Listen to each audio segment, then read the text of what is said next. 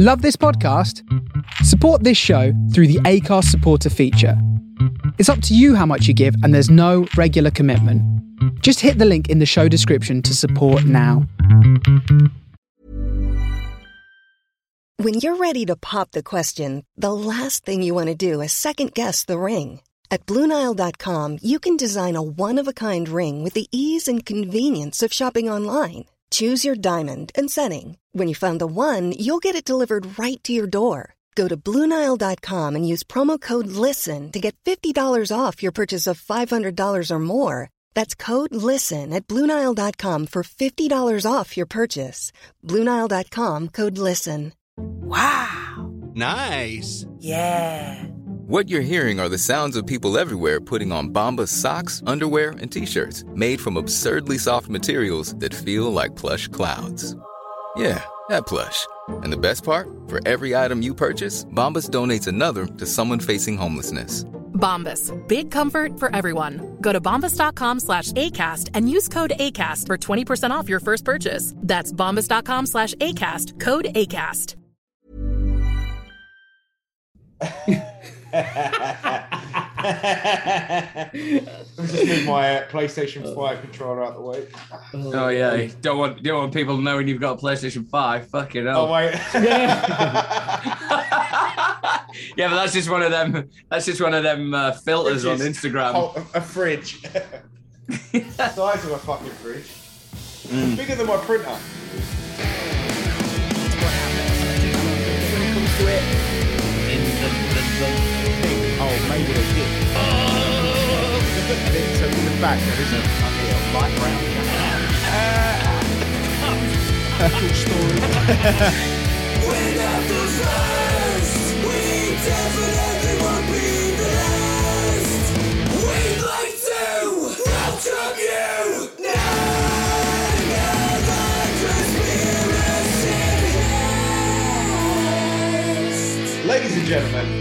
welcome to another episode of Not Another Conspiracy Podcast with in Michigan, Mr. Dean Salter, Hello again, everybody. and in no, he's gone. No, he's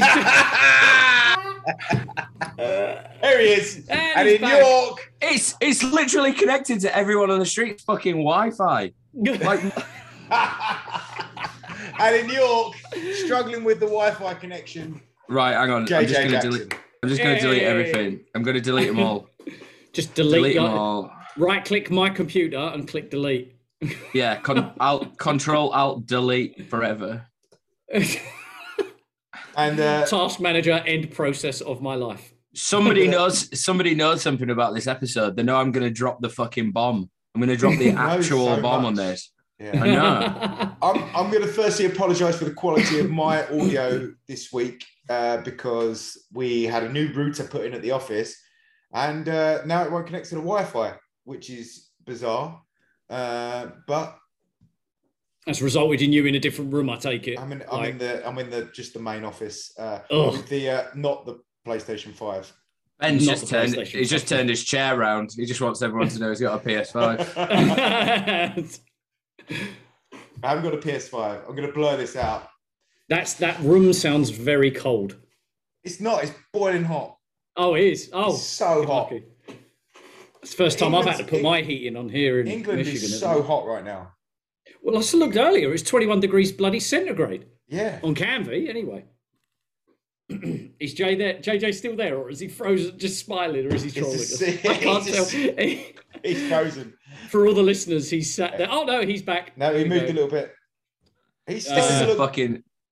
This is an actual joke. Like I've He's literally got- deleted every single network on my computer. Can you and it's still to connect- 5G? Yeah, it's it's it's connected to my phone, but it just keeps connected to Direct TUE Delete that, one then. JJ. I've deleted all of them. It just keeps. How fucking- is it able to connect to them then? if- Right, so oh, you can remove them, can't you? You can remove Yeah. every Yeah. single one. Okay, This right, the, remove. This, this is a brilliant That's what he beginning meant by deleting people. them. No, no, I I just turned auto join off all Nah, of them. you got to delete them, mate. Yeah. Yeah, Well, but what happens if I ever go back to that you- place again and I have to ask somebody for the Wi-Fi? That's embarrassing. Well, you're gonna have to talk to someone again, mate. Fuck love to watch that. people. I've literally been in London with my mum for three days. I've done nothing but listen to her shit. oh, if you're and if you're still listening to the podcast after the first 10 minutes of just Wi-Fi issues, Jibber jabber. congratulations. We're going to talk about the Titanic today. I'm connected the- to a printer that I fucking used to work with in 2009.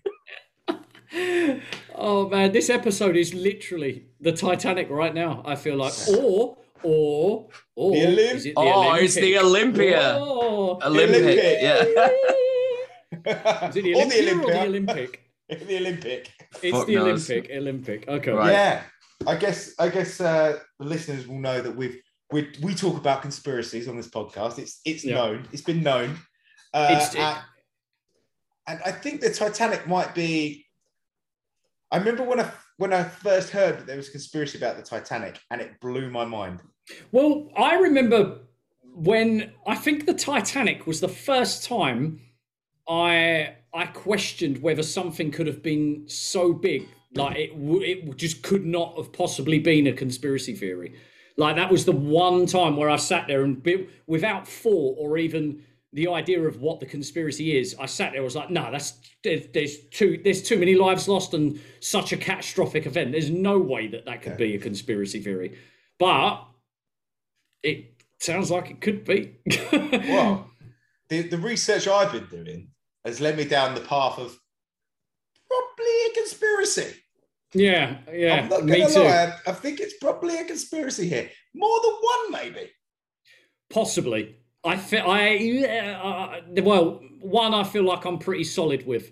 Like Yeah. I'm I'm pretty pretty uh on the side of it. Uh how about you, JJ? Um, yeah, the research I've done also leads me down that avenue where I feel it might be a conspiracy. Not another Honestly, one. I know. My brain is exploding with conspiracy theories. Oh, It's There was- almost like we we seek them out to Yeah. create episodes for our podcast. These uh, Yeah. conspiracies. because mum, months and months of effort because uh, we were talking the other night, Dean, when we did the live stream, me and Ben. right. Oh, he's frozen again. He's frozen again. That's the secret was about to come out. Then he, he was probably going to say that we're talking about how how nice you are as a person. Oh, yeah. probably I'm sure it was. That. Yeah, he's gone now. So, um, well, while we wait for JJ to re-emerge from the ether or the matrix, From Internet Uh, Gulag. what what was the what did you before you? Somebody really doesn't want me to do this fucking podcast because literally, I honestly, I was just about, I was just about to say, we've already done this podcast. And then Oh, it yeah. literally just went off. Yeah, Oh so my- we were talking we were talking about this podcast, and JJ is convinced that we've already done this podcast before, but he's frozen again. Um, and I, the, he was so convinced that I could, I was convinced we'd already done it. Really? Yeah. See, whereas I'm not, I'm like, I know we haven't. I know we haven't done. it. I know we haven't done it. Yeah. I feel like it's probably one of those conspiracies that, I well, I, I feel like most people have heard of it, to be perfectly honest, or they, they're aware that there's something up with it. So I Mm. think naturally you're just like, oh, yeah, of course we did. I, I don't know because I've just been for dinner uh, and I had a couple of pints, but I was discussing it with people and they didn't know that there was a conspiracy with the Titanic. Really? Yeah, they didn't think there was one. It's just Oh. like, yeah, I just A don't. lot, I, of peop a lot of people over here, they're aware of it. And I don't know why. I don't know whether that's a cultural Yanks. thing. I, no. But interesting. JJ, though. you think we've already done this podcast? Yeah, sorry, I keep disconnecting. It's fucking bullshit. Um, I'm hundred percent adamant, and it's not. It's not even me who only thinks it. Spoke to the people at the studio the day after we did the live stream. They're adamant we've already done it, and my missus is convinced that we've done it because basically on the way to work when we used to do research back in the day when we were, you know, when I when I was like hardcore researcher because you know like that that's my number one role in this. Like I'm the I'm the number one research guy. Um, I put the I put the a couple of the podcasts in my in my headphones, and I was like, as I was walking down the street across the road at exactly the same point where this thing did, and I like lolled, I like stomach laughed, and No, JJ. His stomach laughed, right? His stomach laughed. His and stomach then laughed. His heart stopped beating, and he realised that he was living in the Matrix. So that and he was, was the end of that actually listening to He was actually himself. listening to himself, but he in was the listening to himself on a different part. There he is. Right. I- I think it's probably best that I just restart the computer because I don't know what the fuck's going on. I've deleted every network and I don't know what the fuck's going on. Right, restart your computer, uh, and then we'll discuss some some stuff. Okay. You you just you just go as you just go what you need to do. You do the, Well, the we'll pre, talk about the, his, the, the history. pre-log. Yeah, yeah, yeah. Yeah, yeah, Yeah. Okay. Um, right. Dean, you know more about this than I do. Oh, Uh, really? But the, the the I guess we, we we can talk about the what happened before the launch, but should we talk about the day? What happened on the the day of the uh, Sinking. Sinking? But also, no, it wasn't the day of sinking. It's the, the day of the uh, what's the what's the first uh, maiden voyage? Maiden Oh, voyage in inverted commas Right, right. of the on, yeah. Titanic. I um and at, at that note, I just closed. I just closed my my damn um notes. Oh shit! I've This got is- it-. Yeah. Oh, you've got them open. Can No, you? I haven't Uh, got your ones. Ah, right. Um, Well, send send yours across over and on the Discord as well, because yeah. Oh god, guys, this has been a, this is a long podcast, and we've not even started yet. no. But it will. We will get there. We will get there. Um, current topic discussion. Right. ah, there we go. Gotcha, gotcha, gotcha. right Oh, I'll you some. wow! Holy mother of Jeebus! Yeah. So that, that that first bit that's in the well, we're now discussing what's in our notes live on the podcast, which is Yeah, really yeah, exactly. Um, But there are a lot of notes because obviously there's a lot of things went on. It was a lot. There's a lot of moving parts in a in a ship, especially a ship this big. It was it was probably the one of the biggest boats of his time, right? At well, time. here we go. Now I can possibly It get was the most luxurious. Well, yeah, it was. Uh, so originally, it was White Star. Uh, White White Star Line uh, was a was a was a boating company, and were looking at becoming a, a monopoly. Uh, it was acquired in 1903 by American financer J. Pierpont, Pierpont Morgan. Most people Never, never heard of him. Never heard. Never of heard of him. Yeah, no idea who that but is. J.P. He doesn't Morgan. seem nefarious in any No. way. No, he doesn't. No, he he doesn't, doesn't. seem reptilian. In so, uh, yeah, he was an American international mercantile marine. Uh, he was looking at creating a monopoly for the North Atlantic passage trade. Uh, the chairman chairman of the White Star Line was uh, J. Bruce Ismay. Uh, both put together a plan to build three superliners. Uh, first, which was the Olympic, then the Titanic, and finally the Britannic. Um, moving on with a couple of uh, little facts as well, uh, leading up to, I guess, like the event in general. Uh, the first of the new ships uh, were to be practically identical as well, and this is where um, a few of the questions do come in because both the Olympic and the Titanic share a striking resemblance, but there are Exactly the same. yeah, practically, but there were allegedly a few Yeah. differences. So, um, anyway, most ships in the early 1900s were known as coffin ships, and that was down to the fact that um, they were poorly uh, constructed, and um, the owners were known to overcrowd as many people on these ships and insure them um, to, uh, to uh, uh, ca- catastrophic amounts because they just knew that things were going to go wrong and the industry in itself was full of fraud.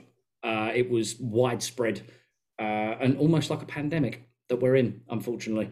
But um, okay, so on the 14th of June 1911, the Olympic made her maiden voyage under the command of Edward J. Smith. Now, if you've seen the Titanic or you know of the Titanic, Edward J. Smith is the captain, uh, or the he- co- Commodore, I think they call them. Yeah. He was the he was called the billionaires captain, wasn't he, or the millionaires captain? What, uh, I did. I think I come across that. So he was called the millionaires captain because he was he captained so many um, ships that crossed the Atlantic. He was like he was wow. he was known for it, and Yeah. all the all the big wigs and the the elites and that they really they wanted to be on ships. With him, commandeered captain- by him. Yeah, captained by him. Yeah, that was the Well, it just so he- goes. It just goes to show that you can get a job no matter what your history is, and it's all about who you know. Yeah. Because, um, okay, uh, in on the 14th of June 1911, the Olympic made her maiden voyage uh, under the command of Edward J. Smith, uh, Commodore of the White Star Line, as Ben basically mentioned there. A week later, uh, still under the command of Commodore Smith, the Olympic was involved in a stern collision with the L.O. Hallam, Hallam, I think it's Hallenbeck, the L.O. Hallenbeck, and it was a tugboat in New York that almost caused the tug to sink. Uh, barely three months after that, on the 20th of, September 1911, again under the command of Edward J. Smith, the Olympic was involved in another collision with a British warship, HMS Hawke, in the Brambles uh, Canal or the Brambles Channel in Southampton. Um, this is all prior to him commandeering the Titanic. Um, When you say commandeer that, it makes it sound like he stole it. to, uh, to commandeer this bike on the way home from the pub. yeah, I'm going to commandeer this vehicle for police matters. Jojo, So so, so your, your internet looks Two- good now. Yeah, I'm back now. Yeah, I'm back. I'm back. So two podcasts I listened to, just throwing this out there straight away, get it out there, get it off the, the edge of the ship. Said- Said that Captain Smith was a transvestite. well, And I'm trying to find it now. I think it's bullshit. Yeah, Can't it's- find it's- anything it's- about I've it. heard that as well. That he was he was he liked to dress as a lady. Yes, Yeah, because there's one of the nothing wrong with jokes, one of the nothing wrong jokes was that he dressed as a lady to get off the ship. Yeah. Because yeah. Yeah, I, he didn't. I don't know if you guys have already mentioned. Yeah, No, no, we've not got to that or anything like haven't that even yet. talked about the ship sinking Yeah. Again, I haven't even read the notes, so this might be someone's like sketch later. But I'm sorry. Yeah. All right, we'll wait. We'll wait. Don't we do my to that. bits. Do your Okay, bits. do your bits. Okay, so um, Do your own bits. So the HMS Hawke was pulled in uh, due to the uh, suction being created by the It was by the- sucked down, right? Like well, a- well, yeah, yeah. So that this was because this ended up having to go to court because it's a, it was a royal ship, uh, and and or the or I believe the the court for like naval vessels and stuff like that. Anyway, it was pulled into uh, into the ship due to the suction being created by the Olympic's powerful propellers. Uh, the warship didn't stand a chance, gouging a hole in the starboard side several several meters high. So that's not just like a dink or anything like that. That's like a pretty severe piece of damage. Um, any accident, as I mentioned, uh, if you've involving seen Superman four, Uh, he he repairs oh, he does, doesn't he? with the oil he- leak. He opens it. I mean, originally when he's bad Superman, he opens it up and he creates the oil spill. But later on in the film, he then returns it, blows Was the it- oil, literally blows the oil into the back into the ship, and then repairs it. So, So that- for any for anybody who wasn't born in 1980s, this is mm-hmm. equivalent equivalent to a guy getting the rubber seal and slamming it against that pipe, and it all of That's a it. sudden stops all leaks. that um, Like Phil Swift and meme. and that guy is no not in a wheelchair and fully disabled like Superman. FYI. yeah. Yeah. That and then, then again, if you weren't born in the eighties, the man, the original Superman that we know, Christopher Reeve, fell off a horse and then was disabled until he died. Dis- Disabled until he died. It was. he didn't miraculously not be disabled. No, but he was... never mind. Carry on, carry on. But yeah, I know he- so imagine, right? Look, at, I think it's Superman four or Superman three. Yeah. three But or yeah, four. It's the one with the Legion Man, anyway. But go and watch the, that. con- the conspiracy then- is they thought Superman did it. That, that Yeah. will explain to you the kind of size of the gash that the HMS Hawke created within the hull of the, uh, of the Olympic. Uh, anyway, so any accident involving a Royal Navy ship was investigated by the Ad, uh, Admiralty, who found the, the Olympic was at fault, although evidence and eyewitness accounts suggested otherwise. Subsequently, White Star insurers refused to pay out on this claim. Now, that's a very important incident, everybody. The fact that the Olympic was so severely damaged in this clash with a Royal Navy ship that the insurance company refused to pay out. And back then, I believe the ship, um, because obviously our notes are a little uh, lenient here with this, I believe the Olympic would cost two million dollars to make, or was it four million dollars to make? I think it was, It was- uh, that was four million, and the, the Titanic was seven million. Um, yeah, so because the, the Titanic was slightly more grandiose. Uh, Right, time. yeah, yeah, The yeah. Olympic was about four minutes to make. so a And lot then- of people, a lot of people in this day and age will be like, "What? What's two million? But of course, this was back in like Well, nineteen the eleven. equivalent, so the equivalent of that would be about 280 million today. So if we're if we're gonna talk about like uh money and stuff, we'll get onto that when we get onto the price tickets of the Titanic, the tickets for the price. Mm. Price for the tickets. Fucking wasted. because that's where I know that people were getting fucking shafted. That's Yeah. that's the that's the conspiracy. It's a fucking joke. I yeah, tell I Well, tell you that. Especially the uh, VIPs, the first Yeah. class, they were paying a hefty amount Big- of money. right, Big right. fucking bollocks. Yeah, go on. Yeah. Sorry. Okay, so um, the whole. Oh no, I've read that. Uh, moving on. Anyway, the damage uh, was fairly severe. Steel frames buckled, thousands of rivets popped, uh, steel plating dislodged over four decks, and distortion to the starboard propeller and crankshaft, which ended up causing um, uh, the keel was like so bent it caused the ship to lean slightly to port side. Port side, I believe, is left. P O R T. yeah, Yes, yes, yes. And remember that, people, because that is very important later on. Yeah, a tiny bit later on.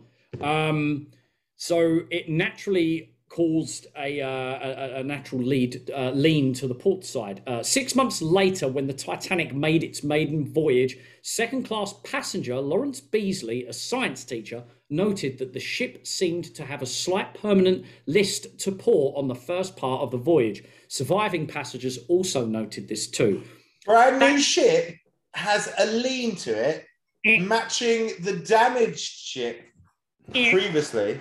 Yeah, and allegedly there were there there is some video footage um, in the documentary that w- both, all three of us, I imagine, watched was the um, uh, Titanic. The no, what was it? What was it, Ben? You suggested I can't. remember. The Oh, shocking Titanic, the truth. shock, Titanic, the shocking truth. I love I love how you were like I bet I bet I won't be shocked, and then like I remember like an hour later you were like what the fuck. It's- Yeah. I am shook and shocked. So the amount of research that I did was uh, the terminology for the distances between the water line and the top of the ship. So if anyone wants to know those, hit the Discord because I know all of it. I thought the conspiracy was like the ship didn't even exist. So I've I've got I've got the measurements to prove it.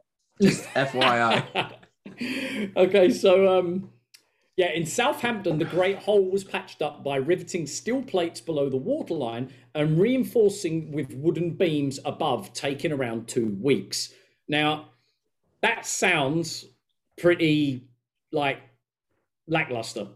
I think Yeah. that's that sounds like the most cowboy job I think I've ever heard of. So one of the one of the things that people um, acknowledged in this that if you were to do it properly, the what they would do is they would put boys in the water to lift the ship up. So they, Oh, really? again, Put th- boys yeah. the- so oh, right. so you would you would you would buoy the water, bring the boys in, and it would essentially lift the ship up to fix it because you Oh, can't apparently. Well, back in the day, you couldn't weld or rivet anything with the pressure from the outside. So to you essentially like, I mean, there will be engineers now arguing with me that you can do this, but back in the day, you had to, unless you were welding, you would have to rivet on the inside and then rivet on the outside. But you Oh, couldn't right. physically do that back in the day in the water. So you have to lift lift the boys up. And there's a weird, a weird, whether this is relevant, I don't know, but there's a weird correlation between. So I don't know if you guys have mentioned when my internet was down that the ships were mirror image built against each other. But Well, one, yeah, of, one, one of them is six inches taller. Oh well, So I haven't all- gone to like all- specific dimensions, but Okay, there were yeah. slight differences. Very Like I say, the, ones. the only thing I uh oh, Ben's coming in again. we've got Ben's clone arriving in the Discord. Just as a very small pixelated NFT of Ben for the listeners. Uh, 12 ADA you can have it for. Um, just I'll give you my address later. um, yeah, so apparently back in the day when you were when you were actually doing those uh, fixtures on the ships, you had to bring not boys like boys, Bu- you had to buoys, put them yeah. in buoys and then bring them up, and then you would be able to do the riveting above the waterline, or the drought, or the draft, however you want to say it. Yeah, yeah. Yeah. Sorry. No, you ain't got to apologise. Took- Definitely took you the gap there. Mm. so, um, October 1911, it went into the. We're talking about the Olympic still at the moment. Uh, so, October 1911, it went to the Harland and Wolff shipyard in Belfast for more permanent repairs. Take note, all workers from the Titanic were instructed to focus all repair on the Olympic.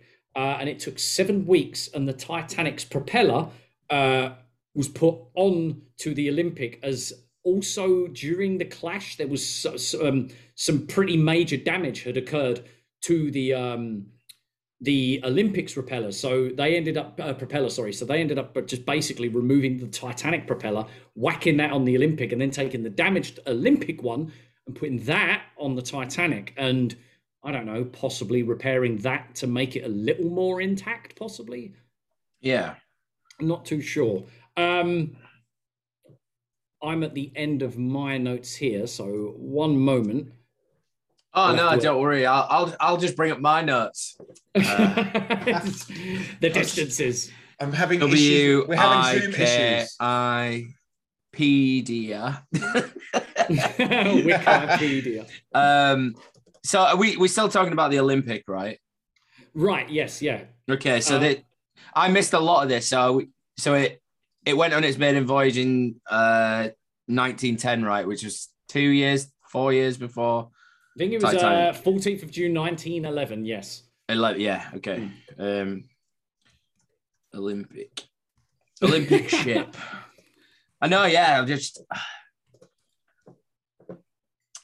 So, in comparison to the, I don't know if there's anything more about the Olympic because af from when it got fixed, it then moved. Well, did it move or was it was it stationary next to the Titanic for I like believe a year, would- two years? I'm not too sure with those details, but from what I remember, they were but side by side for a little while at least. And um, it was also noted when it was all repair and stuff was focused on the Olympic from the Titanic. People said that they started noticing that um, was it the uh, the Olympics carpet and stuff like that was to be appearing in the Titanic. Like they were doing like recarpeting and wall, I guess maybe wallpaper in there also. Because from from what I gathered from the Olympic was that it was actually going to be the it was going to be the big boy because it was actually bigger than the Titanic. It was Yeah. like in terms of like I, th- I think these like nautical guys they're all about weight. They don't they're not really bothered about size. They're all just like my fucking bitch is so much heavier than your bitch. Like it's all it's all to do with tonnage. So they're all just like yeah. This one's a fucking boy, but apparently it was six inches taller, which uh, again going back onto the the um, twin towers, they were that was six foot taller, I believe. Really? It was it was just short of uh, two One of- hundred. one- One of them was 200 taller than the feet. other. Yeah, one. Yeah. was there. And one had Oh, a right. massive And um, it- it- radio mast as well.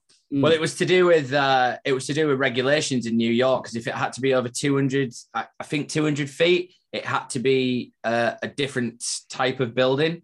So one of them was one nine eight, and the other one was like one nine two or something like that.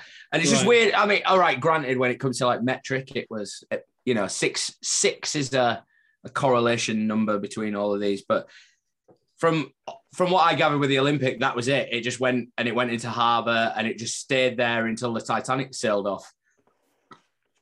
But it was just there. It just stayed there and nothing really happened. Or did it?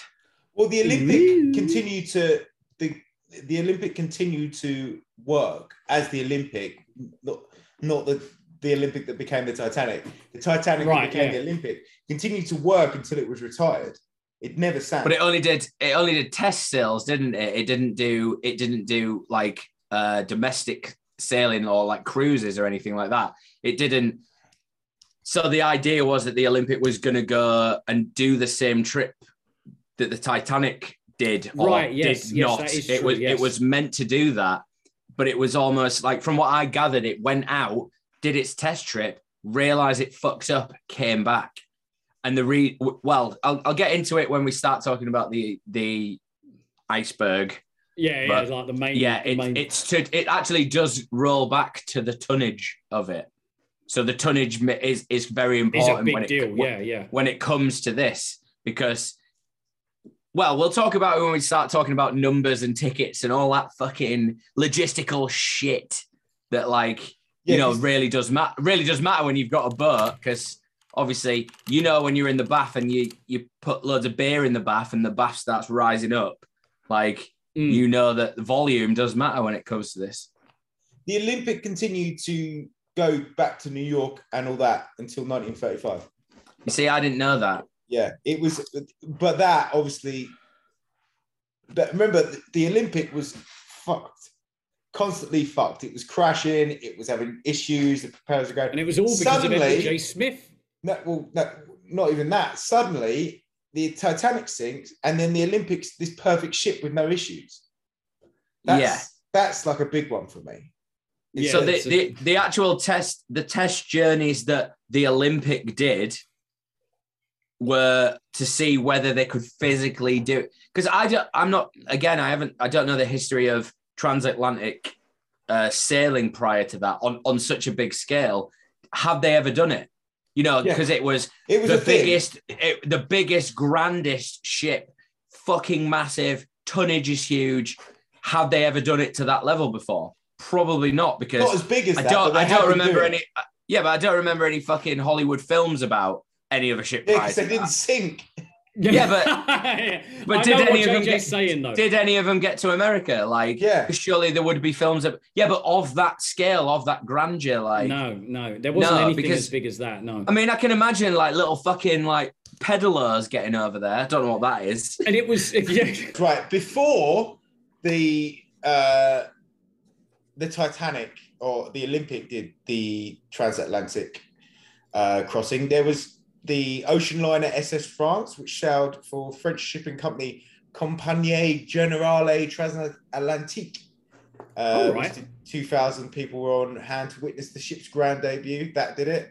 Um, yeah, it, it was They were the 2,000 people who died at 9 11 or the Titanic were they? Ah, That's, yeah. that's a bit convenient. They weren't. They al- Yeah, also weren't making documentaries 18 on child trafficking. No. 1899, the first. Uh, They're all Wayfair employees. yeah. Well, that's it, that's the thing. You laugh. They're just shipping themselves in fucking containers now. They're just like, you laugh, but you'll you'll never guess what company had thirty percent of the cargo was with Wayfair on the Titanic. Hey, no, shut up. You're no, you're pulling my leg. No, you're that's is this is a bit. This is a bit. You're doing. yeah, bits. Wayfair wasn't a fucking thing. And I was just about to say. I was like, no, pack it in. But more importantly, how many nonces would have been on board? all of them. It What? was earlier, it- yeah, because it was the it was the nineteen hundreds. So you know, everyone. Yeah, back in the 1900s, it they fucking it was allowed. Like back in the Oh, I Greek was times, say, yeah, it was. they you were fucking loved it. In thir- 13 years of age in that. We've already talked about this, right? There's a Yeah, I there think is a there is a god of boy love in Greek mythology. There is. Oh, Yeah. ah, what? So I I wound I wound a customer up about it once, and he was just like, I don't get what you mean. I'm like, but you're getting all these other gods who are like holding big gloves and like throwing big fucking like things around. I was like, there is a god of boy love. Why don't we just do him? And he just didn't. He, we just changed the whole tattoo. Sorry, digressed. So, Well, go um, I guess paedophiles were equal. Probably let's say that there was the equal amount of paedophiles in 1900 as they were in 2020. Should we say that? About the Yeah, same amount that, I guess. percentage. don't want to alienate anybody, do we? Yeah. So was it 12? Was it 12 percent or five percent? I can't remember. thought you said five. For anybody listening, uh, these two are just these two are just really invested in these in these statistics. They're important. I mean, you can you can hear it go tappity tappity tap. Whoa. I'm I'm just interested. To Here's hear a, the here- other did you know that among uh, almost was it five percent? So it's five percent estimated that people are paedophiles. It's five percent. Of only apparently only two percent of the Catholic clergy are paedophiles. That is absolute bullshit. Yeah, all right. Yeah, all right. Two percent of the ones that have been arrested. Yeah. Like, so, so let's let's times that by 10, 20 percent. yeah. One one in five people in the clergy are paedophiles. Uh, easily more than that. Yeah. Okay. Right, so the. Titanic, right? Five percent. Five Titanic. percent. Five percent of two thousand two hundred and eleven paedophiles. Well, 111 people got done right then. So. But that's only people on board. So Uh, oh, yeah. Okay. there was 111 paedophiles on board. How many died? I mean, and that's that's only that, and this is this is purely just word numbers. We don't know if more paedophiles, you know, paedophiles could have drowned, more paedophiles could have drowned, you know, more people could have survived. We don't know. I've heard statistically paedophiles float better than They normal do. human Yeah, that beings. yeah, that They've got is, s- so so much built up like tension with children. Like back in the day, maybe not like now, maybe, but they're just now they just okay. Cool. they've yeah. got the internet. just- maybe that's the, maybe that's the reason Rose let Leonardo DiCaprio just float She off knew, into, she knew into death because she knew she was like, "There's plenty of room on this door, but I know some things about you." 76, 76 child molesters died uh, Good. during the, the Right. Titanic. Okay, so it, unless anybody has got some more notes to add to the build-up, um, Well, I've got one to add to the build-up of the Titanic. okay, But this is before, like, so this is say say that the Titanic was just the Titanic, and there wasn't a switcheroo. This is just a bit, a tidbit of information that a lot of people don't know, but this is 100% true. okay, The real reason that the iceberg was able to rip through the whole of the ship so easily is because one of the coal storage bunkers had been on fire for weeks and had Yeah. almost melted through the side of the ship. It had been discovered in Belfast before it left for Southampton. I'm They glad you brought this up.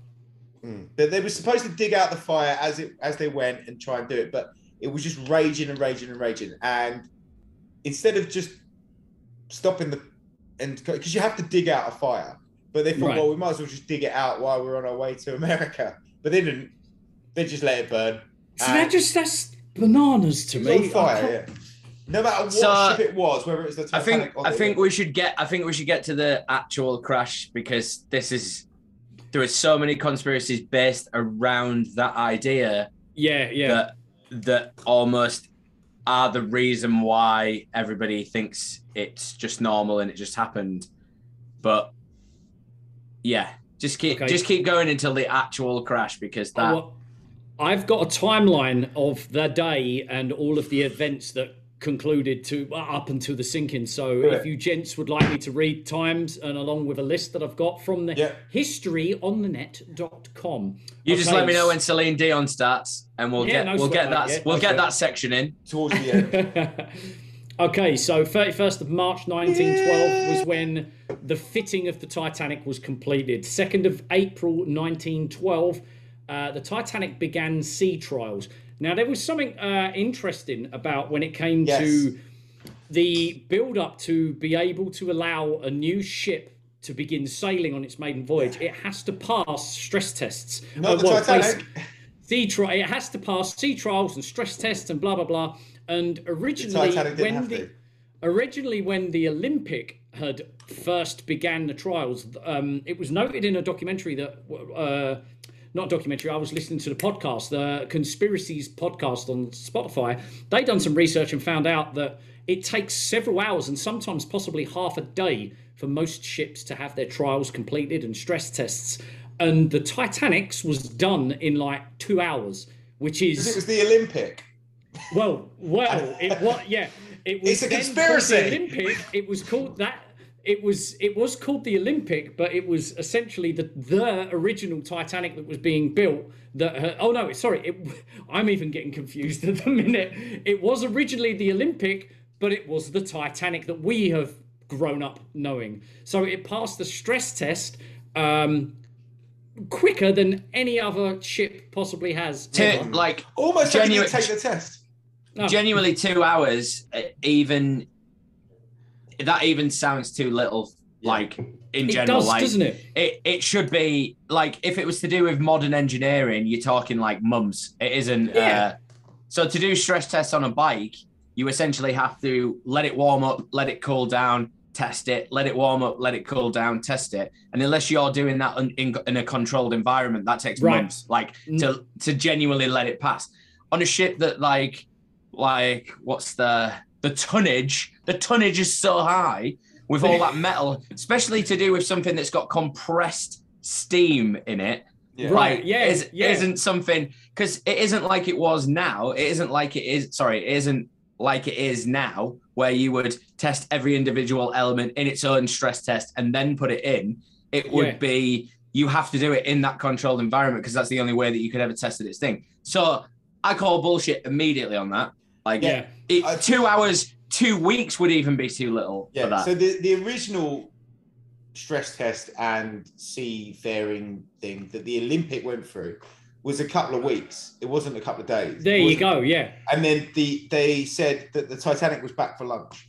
Yeah, and that was like that was done in an afternoon with like Yeah. no problems So whatsoever. they were back Okay, for lunch with it. So So Yeah. they, they just they just kept like driving it into an iceberg and reversing it out.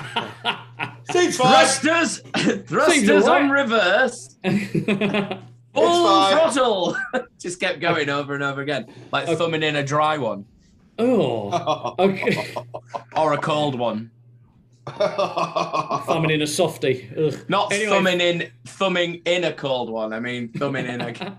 yeah, go on, go on, sorry. Oh, so 3rd of April 1912, the Titanic arrives in Southampton. So the 10th of April, no, I won't keep saying 1912, at 9.30 uh, 9.30 a.m. to 11.30 a.m., passengers arrive in Southampton and began boarding the ship. Now, this feels like a rather convenient area, JJ, if you wanted to talk about ticket pricing at all, if you is now, Okay. or did you... I'll, I'll be quick with this one.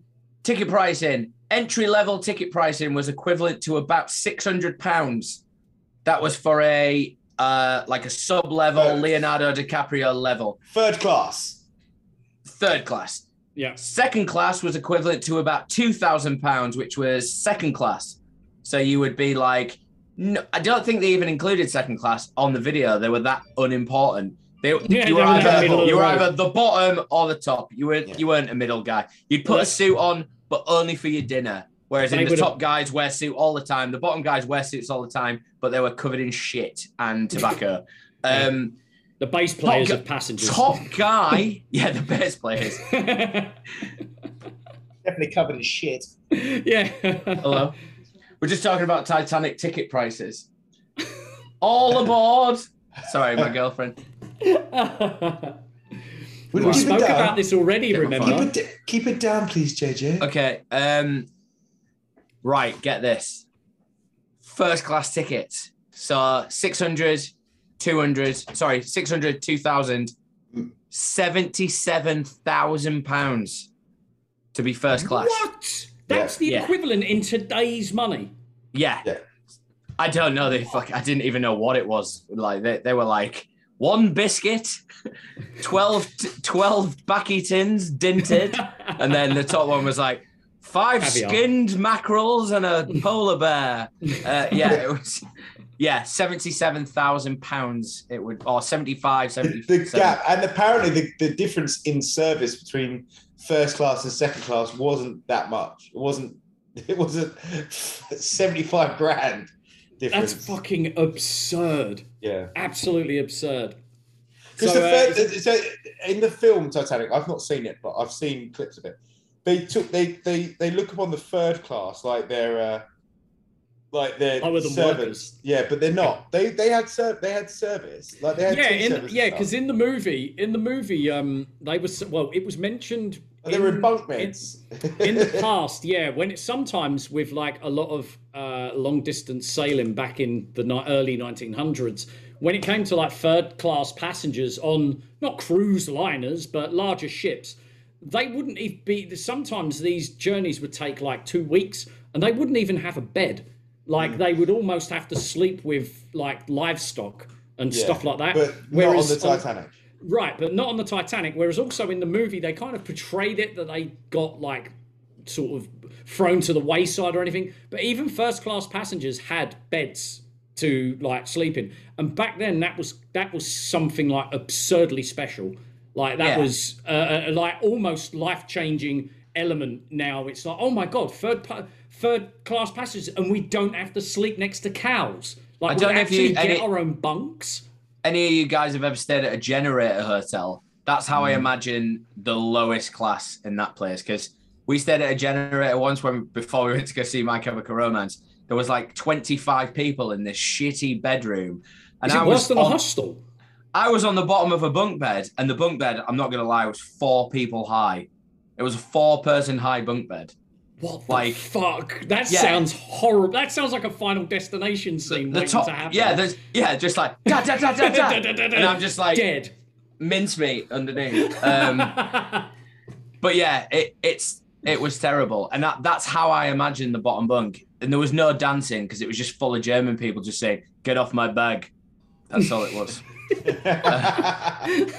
Get off my Get bag. off my bag. Get off, Please. get off my bag. Mr. Mr. Man, get off my bag. Get off Get off bag. my. He just kept saying, "Get off my bag," but I wasn't Get even off- on his bag. I was just Get off stepping my out bag. of bed. Don't leave your bag at the bottom of your Get fucking off my five, bag. Get 50 off foot my bag. ladder. Please But get yeah. off my bag. So price levels pretty drastic, but that's how shit it was in Ireland.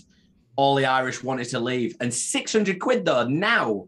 To go to That's America. still expensive, yeah. yeah, yeah. I mean, especially as you go to New York, like Yeah. that. That is probably the price of a flight now, and this is like a hundred years ago. Yes, You know, sometimes pretty- the cheapest cheapest flight cheapest flight I used to find flying from England to Detroit to visit Rachel was like six hundred and seventy nine pounds, I think it was. Okay, so tenth of April, uh, nineteen twelve. I said I wouldn't say it again, but I am noon. The Titanic set and began her maiden voyage. Um, at around six, around six thirty, the Titanic reached um, Cherb- Cherbourg, France, and picked up more passengers. Uh, at around eleven thirty a.m. on the eleventh of April, the Titanic reached Queenstown, Ireland. Um, on the twelfth and the thirteenth of April, the Titanic sailed through calm waters. Bit of a weird sort of timeline to include. Uh, I don't know why. Fourteenth of April. Throughout the day, seven iceberg warnings were received. Um, Probably more than that was sent. because yeah, most likely the radio didn't pick up. No, the radio was completely. Um, the radio would have been uh, overrun with uh, requests from passengers. Oh Or really? Requests to Oh, oh. passengers. Yeah. Ah, okay. So the radio was used for the first class. Passengers would have had uh, someone they could send messages basically. That, now, Uh, when you think about it, in the early 1900s, that is like that sounds like an astronomical privilege. Oh, just pick this radio up and you can talk to us in like the captain's room. That sounds fucking bananas. Like Yeah. to think So- back then. A lot of stuff got missed because because Because that of the radio being used. communication. Yeah. So yeah, that was a little tidbit there. On the. Okay. I mean, if so- you're not fluent in dot dot dash, that's your fault if you drown. That's all I'm saying. So, 14th of April, uh, around 11:40 p.m., lookout Frederick Fleet spotted an iceberg dead ahead, which uh, How though? people Because he didn't have any binoculars. right, which is an interesting thing. Uh, the iceberg struck the Titanic on the starboard right side uh, of her bow. By 11:50 p.m., water had poured in and risen 14 feet in the front part of the ship. Now, like Ben just mentioned, at the inquest after all of this uh, catastrophe happened, the lookout uh, claimed that he was unable to see. Because first they were being persecuted in saying that you knew that there was an iceberg in front of you, and, and there were many icebergs in front of you, but um, you said that this one come out of nowhere, and the guy was trying to exclaim that he had no binoculars. Because the person on shift before him, or the person that he had his, because there was a massive reshuffle in the in the crew. In the staffing and stuff, yeah, yeah. Um, which is another part of the conspiracy because they basically swapped out the crew. So uh, Captain James, whatever his name is, or whatever, he could be on the flight. Uh, he could be the captain. They swapped out Yeah. loads of crew. The guy, um, the lookout from before, who swapped, he packed his stuff away, but he took his binoculars with him. And I find that I, I, I find that just a bit hard to believe that you, someone would just there, there wouldn't be like in that crow's nest there wouldn't be actual place to just place Yeah. binoculars so they do not go missing. Yeah. So whether exactly. wh- whether this is a conspiracy or not, and it, it, again it works both ways. First thing I checked was how was the light on the night that the the Titanic crashed into the moon, into the moon. Into the moon. and the Titanic crashed into Well, the moon. You'd be you'd be very surprised because what I've just searched to just double check how the moon was. The Titanic went down on a moonless night. So even if they did see an iceberg, that's bullshit because they would have seen it. It would have been complete blackness. The light on the ship would not have emitted light downwards to see anything unless it was grand. And then the Yeah, next the thing is stars would have lit it, right? how no because the stars would only be lit if there was a a gigantuan light shining on the stars. That's how we see light on Yeah. earth is the moon. It's not yeah. Mm. um but the second search is how did the moon sink the titanic? Because this is a conspiracy theory that is actually a lot bigger than you would expect Keep hold of that then, man. because it's it's it's to do with the all right okay i'll keep hold of it No, no, Yeah. do it, do it, do it now. Let's, let's Oh, okay. Go with it, man. Go with it. So, astronomers in Texas State University announced that March of this year that the pull of the moon is a creation of the tide's Earth's oceans. That it Right, might yeah. have played a role in sinking the Titanic nearly hundred years ago, causing death by ice water. Approximately, obviously, that you they died by mostly ice Yeah, yeah. water. Yeah. But one of the one of the big things, apparently, with the Olympic, it had had a collision prior Yeah. because of the magnetic um, attraction of where they were going, disrupted the the sort of like old school compass. So like, oh yes, of course. Al- yeah, almost thought to the were going point- so they genuinely like apparently they went offshore, and it just naturally curved And- round, yeah, and then they mater- ba- yeah, barely missed fucking island again. a Like it literally was like, oh, sorry. Yeah, a material that they used in the ship would disrupt the navigator's compass. And Yeah. they, yeah, and as JJ was saying, they basically went in a loop and practically just crashed in, well, nearly crashed into Ireland. Because I think, I think it, it was something to do with the weld on the hull. They, Yeah, they and the started they using something using, that was yeah. like reinforced and they'd welded it on the hull and it was Mm. almost just complete iron. So the compass just always went to the front of the hull. So they always thought they were going going north, but it was actually just the front of the ship. and They that just makes kept going sense. around. And that makes sense with the Olympic then becoming the Titanic because it was fucked from the very beginning. Yeah. And uh, like you were saying, if the moon really did have something to play in it, then wow, no surprise. That's crazy. But I mean, that's a that's a pretty strong, a pretty strong conspiracy is about the moon because essentially it causes all kind all kinds of problems. Mm. That that bloody moon, that hollow moon. Thinks he's thinks he's all high and mighty up there. I know, yeah. I Okay, know, In it's his, like- in his Smashing Pumpkins video. Go on, Ben. Sorry. what I, I gonna know a really good. I, I, know- I can explain the tides, but I've had too much to drink, so I can't. So the tide, the moon, the shape, the moon, like the gravitational pull of the moon doesn't pull the doesn't pull the tides. It sh- misshapens the Earth. Did you know that? Really? So it pulls the Earth. So the Earth goes from being round to kind of being pulled. So the tide Oh, I see. up Right. in Yeah, those yeah, yeah. spaces. So the tides fall into those gaps rather than the tides being pulled up. I The understand what you're Earth gets saying. Yeah. stretched. Is that scientific? Yeah, Or is that is that just because you've had a few beers? That's science. that's science fact. Honestly, officer. That's science fact, people. Honestly, Science officer, fact. we live on an egg. I'll, I'll Um, find I'll find a link, uh, and if anyone wants it, hit me up in, the Discord- in the Discord.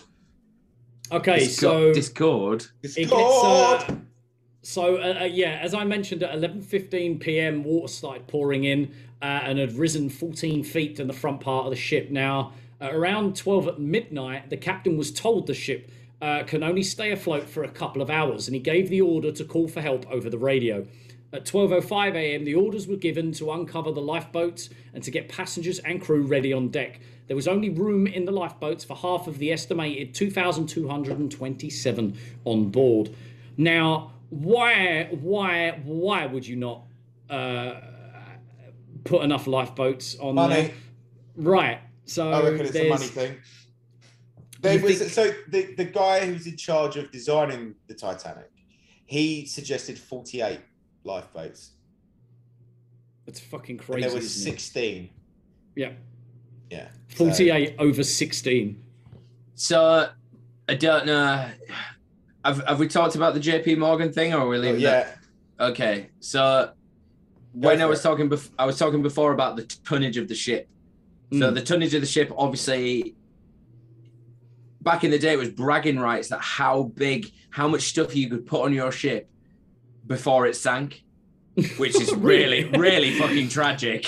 Yeah, isn't But- it? Yeah. back in back in the day, it was a bragging right that you would be able to be like, I can fucking fit fifty thousand people on the ship and it wouldn't sink because of the buoyance of the ship itself. So you're Hmm. basically bragging that the, all the welding, all the steel work, obviously mining metal was a big thing back then. So you would be like, I've got enough metal to build a massive ship, and I've got all the fucking mechanics that make sure that it won't fucking sink. So fitting as many people on that ship was a massive thing. So that was huge. Yeah. so yeah. even when there was only the people you said on there, there was meant to be, I think, possibly maybe another 60, 70% more people on that ship. So the buoyance of it. But again, this is such a difficult one because so we've already hit the iceberg, right? Or we're heading towards No, not yet. We're heading towards it. Okay. Just a spoiler alert, just in case Mhm. anyone hasn't seen the 1997 film Titanic. It hits an iceberg. Was it 1997? I don't know. Who cares? I have no idea. Right. I've never seen it. So there's a there's a few weird conspiracy theories, but I don't know how much to talk about them because I don't know how what you guys have got. But essentially, if the tonnage of the ship can accept these this much weight, the ship would have been so much lower, which would essentially widen the ship, which would essentially have made the accident more uh like obviously the wider you are on the surface you would have you know hit hit things Right. Yeah. but it also affects turning circles and all these things. So when these, like back in the day, when these ships were setting sail, they would have had a set kind of in, of instructions for the the drivers or whatever they call them. I don't know what the fuck. What do you call a ship Cap- driver? Captain. yeah. yeah, but not him because he didn't do fucking Helmsman. A anything. helmsman. Helmsman. And- Yeah. Yeah. This guy, right? Yeah. Helmsman. So- yeah. Yeah. if if you were to make a turning circle when there was 3000 people on a ship it would be slighter than if there was 2000 people or 3000 Right, of people because you have Yeah, to yeah, take that yeah. into consideration so then the conspiracy theory in my mind that's when that comes in because there was so many but we'll get onto that when, when it comes to the jp morgan thing but just putting that in there because a lot of people forget that that that affects a huge amount of things so if you Yeah. have six people in a car you know, which you're probably not meant to have, it affects so many elements where Yeah. Speeding course. comes into play, things like that, and amplitude and all like all these And- things are affected. And So, sorry, go on. No, and, and it makes sense really for when you can sit there and think that, well, why didn't they just turn sooner? Even if they did see it, it's not even a case of that. It could be they had no.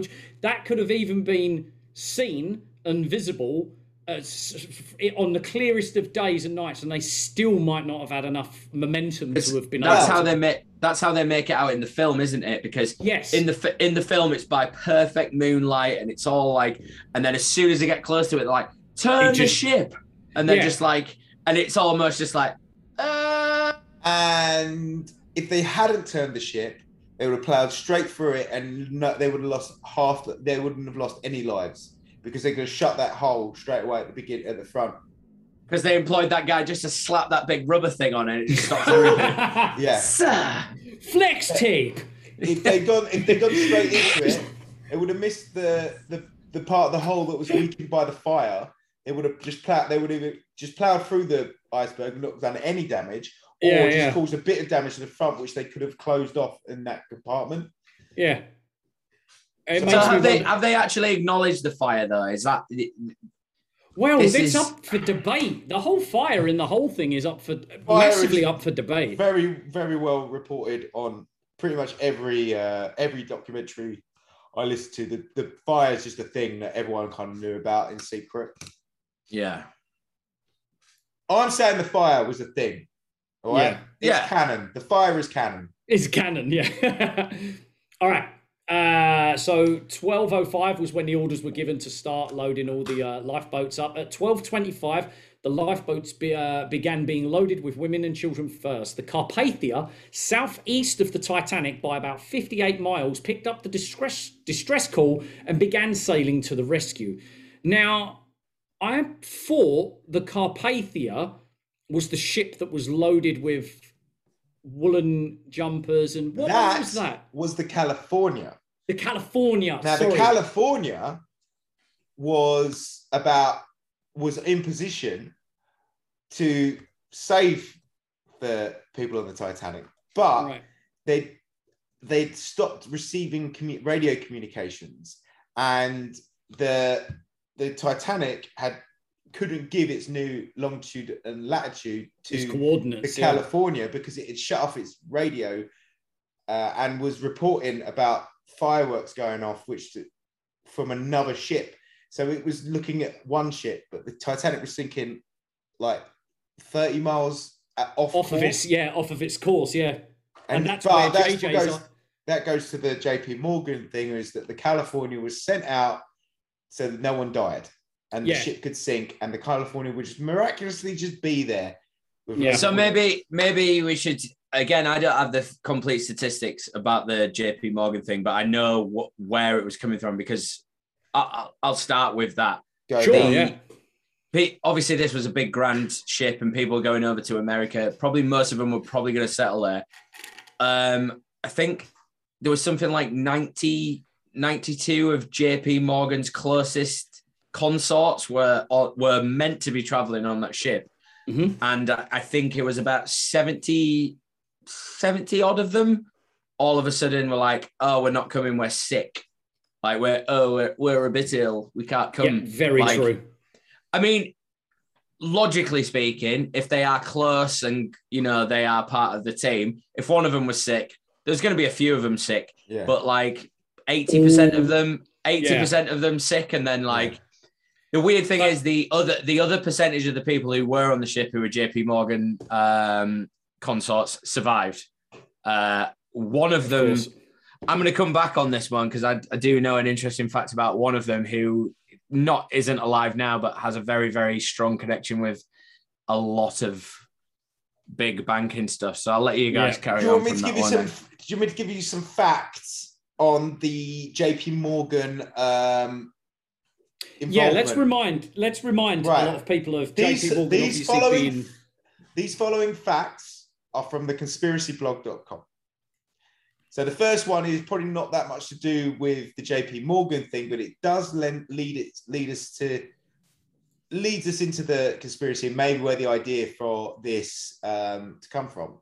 Right in 1898, a man named Morgan Robertson penned a book titled "Wreck of the Titan" about a luxury liner deemed unsinkable that was going too fast in the North Atlantic in April and hit an iceberg, killing most everyone on board due to lack of lifeboats. That that was 1898. That book was written, right? That, and that is Exactly absolute what happened. madness. Exactly what happened. And what is more interesting is where that that's where the um the fire in the hull uh theory comes from as well because the reason that they believe the Titanic was going too fast is because Edward J. Smith wanted to get to New York as quick as possible because he was aware that there was a fire down below in the in the uh, coal de- in the coal they need, depot. not only because they didn't want it to obviously to catch fire and burn everyone alive, they needed to use that coal quickly that quicker than it burned. Yes, exactly. So they could put they could almost put the fire out by using Yeah, uh, the the, the coal yeah. itself, Yeah. um, which is also interesting because when we've been talking about the 9/11 piece, uh, excuse me, when we were talking about the 7/7 bombings, we went through a list of the amount of times governments have used uh, well the documentation has been found of like oh this is an operation that we want to perform and then like 50 years later something very similar happens i.e 9-11 and operation Northwoods Yeah. um, basically me saying that the governments have sat there and been like, oh, what if we stage an attack in some way? Like, let's fly planes into buildings, and then 20 years later, planes fly into buildings. Yeah. Yeah. Very similar with that book that you just mentioned. the There's a Titan, yeah. fire and da da da. And you think back then, there is some. I wouldn't mind believing that some person, as an insurance fraud, has just been like, well, thinking about it, oceanic uh, like luxury liners weren't a massive thing. They were they, that whole thing was new when it was happening with the Titanic and um, uh, the uh, Olympic. So it wouldn't surprise Tran- me. tr- transatlantic ones were because it was Right, essentially sorry, the- yes. a great a great distance because essentially they'd been doing they'd been doing it from Southampton over to the Europes and doing it over to the like the Balearic and all, all that for a while because it's something they could do in a day or two days or whatnot. But this was this was grand. Like this I- was the frontier men. Yeah, yeah, exactly. The new frontier going over uh, to the new world or whatever. But I think that it wouldn't surprise me if someone in that industry, like J.P. Morgan and um, I forgot his name, Ismay, who was his um, assist, uh, his uh, I, I guess partner with uh, White Star Line. It wouldn't surprise he- me. If, yeah, he he Yeah. owned it, and he was uh, J.P. Morgan brought him out. I think. Yeah. It wouldn't surprise me if they were just like, oh, look at this book that's just been written about our industry, about like a massive cruise liner. Like, it wouldn't surprise me if one day they were like, point at the book and think, we need to do something about this. Yeah. I doubt everybody's read this book in the world. That's gonna, there's gonna be one person that will be like, hold on a minute, I read this book about three months ago that sounds Yeah. oddly familiar to that incident. Back then, you wouldn't think that. So. I I wouldn't put it past anyone to look at some book and be like, I could perform this. This is possible. That's Yeah. one Yeah. thing that goes into. Sorry, Ben. Carry on with the JP Morgan. So, fact. fact: J.P. Morgan funded and built the Titanic. Uh, yeah, because he bought White Star, uh, White Star Line, um, as we Yeah. just mentioned. Yeah, It's- and J.P. Morgan was booked on the maiden voyage of the of. So the, uh, you got to think of it this way: if you you own a company that's just built the biggest, most grandiose ocean liner, well, history maker You're- of engineering. you're going to be on that maiden voyage. You're going to Yeah. be like, "This is my ship on there." If if you don't know that it's the Olympic, it's going to sink. Yeah, Uh, uh, it's Fred- it- Uh, yeah, he he booked he booked he was booked on the voyage, and he cancelled at the last second. to which when he claimed that he cancelled because he was ill, he was later found in France with his mistress having a knees up with her. So, like, it's not like, oh yeah, I'm, I'm not going to go on this ship that I have built and funded and is going to make absolute history by being the biggest luxurious crew liner to cater for third, second, and first class passengers. But instead, I'm just going to go and have a knees up with some broad over in France that my wife don't know about. Pardon? Really? Expect? I don't doubt he was found because he probably doesn't give a shit that his Titanic is about to sink because he's like, "Pfft, whatever, doesn't matter anymore because I know what's Yeah. going on. That of- just sounds so guilty. one of the things that like this is the thing when Hollywood gets involved with it because if Hollywood gets involved in it, it almost feels like it's a cover up instantly. But one of the things with Hollywood was that the they're really and they still highlight in all Titanic documentaries is about the way that the hulls were made internally. About like if one fills up, Yeah. it had this damage plan to stop the rest of the ship from fucking caving in. There's so many documents about how bad the bulkheads were in that in that ship that they were Oh. almost made to cave, like made to cave. So like as soon as one like essential steam compartment filled up, because they were the walls were built on an angle, but they were built on an angle like traversely they call it. So like yeah, a, a- against the way that you would travel. So, like, Yeah. essentially, if you're driving in a car and you hit something, you're gonna hit it forward, like Right, same as a ship. But the holes in the Titanic were apparently traversed like this. So as soon as they fill it with water, this Oh, part they just just- caves in yeah. and then just lets all the water in, and then it just gets it. You know, it's a knock-on effect. Jesus and there's a- Christ. There's a guy who wrote a book called the um, the inevitable end of the Titanic. I think it's called. I'm just trying to. I've got it here, but and there's also a guy who wrote a book called the ritual sacrifice of the Titanic, which is where Oh. I want to get involved. But We'll get, right, we'll get to that. We'll Again, get to we'll Yeah. get to that. um. Um, quickly, we probably won't. It'll get to like ten o'clock, and we're like, no. let me smash through these facts then, because this is pretty much the whole JP Morgan thing. Uh, friend of JP Morgan, Milton Hershey, also cancelled at the last minute and Of the Hershey of the Hershey chocolate fame. Right, exactly, Hershey to, build, chocolate to build the Hershey food empire. And So that's, that's- basically Hershey's for uh, English and American or British and American listeners. Hershey's uh, for English listeners. Hershey's is the dairy milk of America. Uh, Which America, tastes like your vomit. Chocolate is terrible. It tastes like yeah, shit, your, yes. your, your chocolate And is they and the, awful. Kraft have brought out de- Cadbury's in the UK, and now Cadbury's taste like shit as well. Oh, really? Oh, I agree. yeah.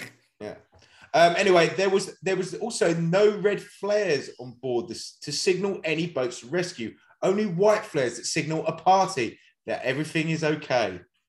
Yeah, that to me sounds horrific, but I would put that down to whoever it was uh, paying off the shipyard maintenance and inspection crew on the ship and just being like, our ship's fine, isn't it? Here you go. Our ship's perfectly fine.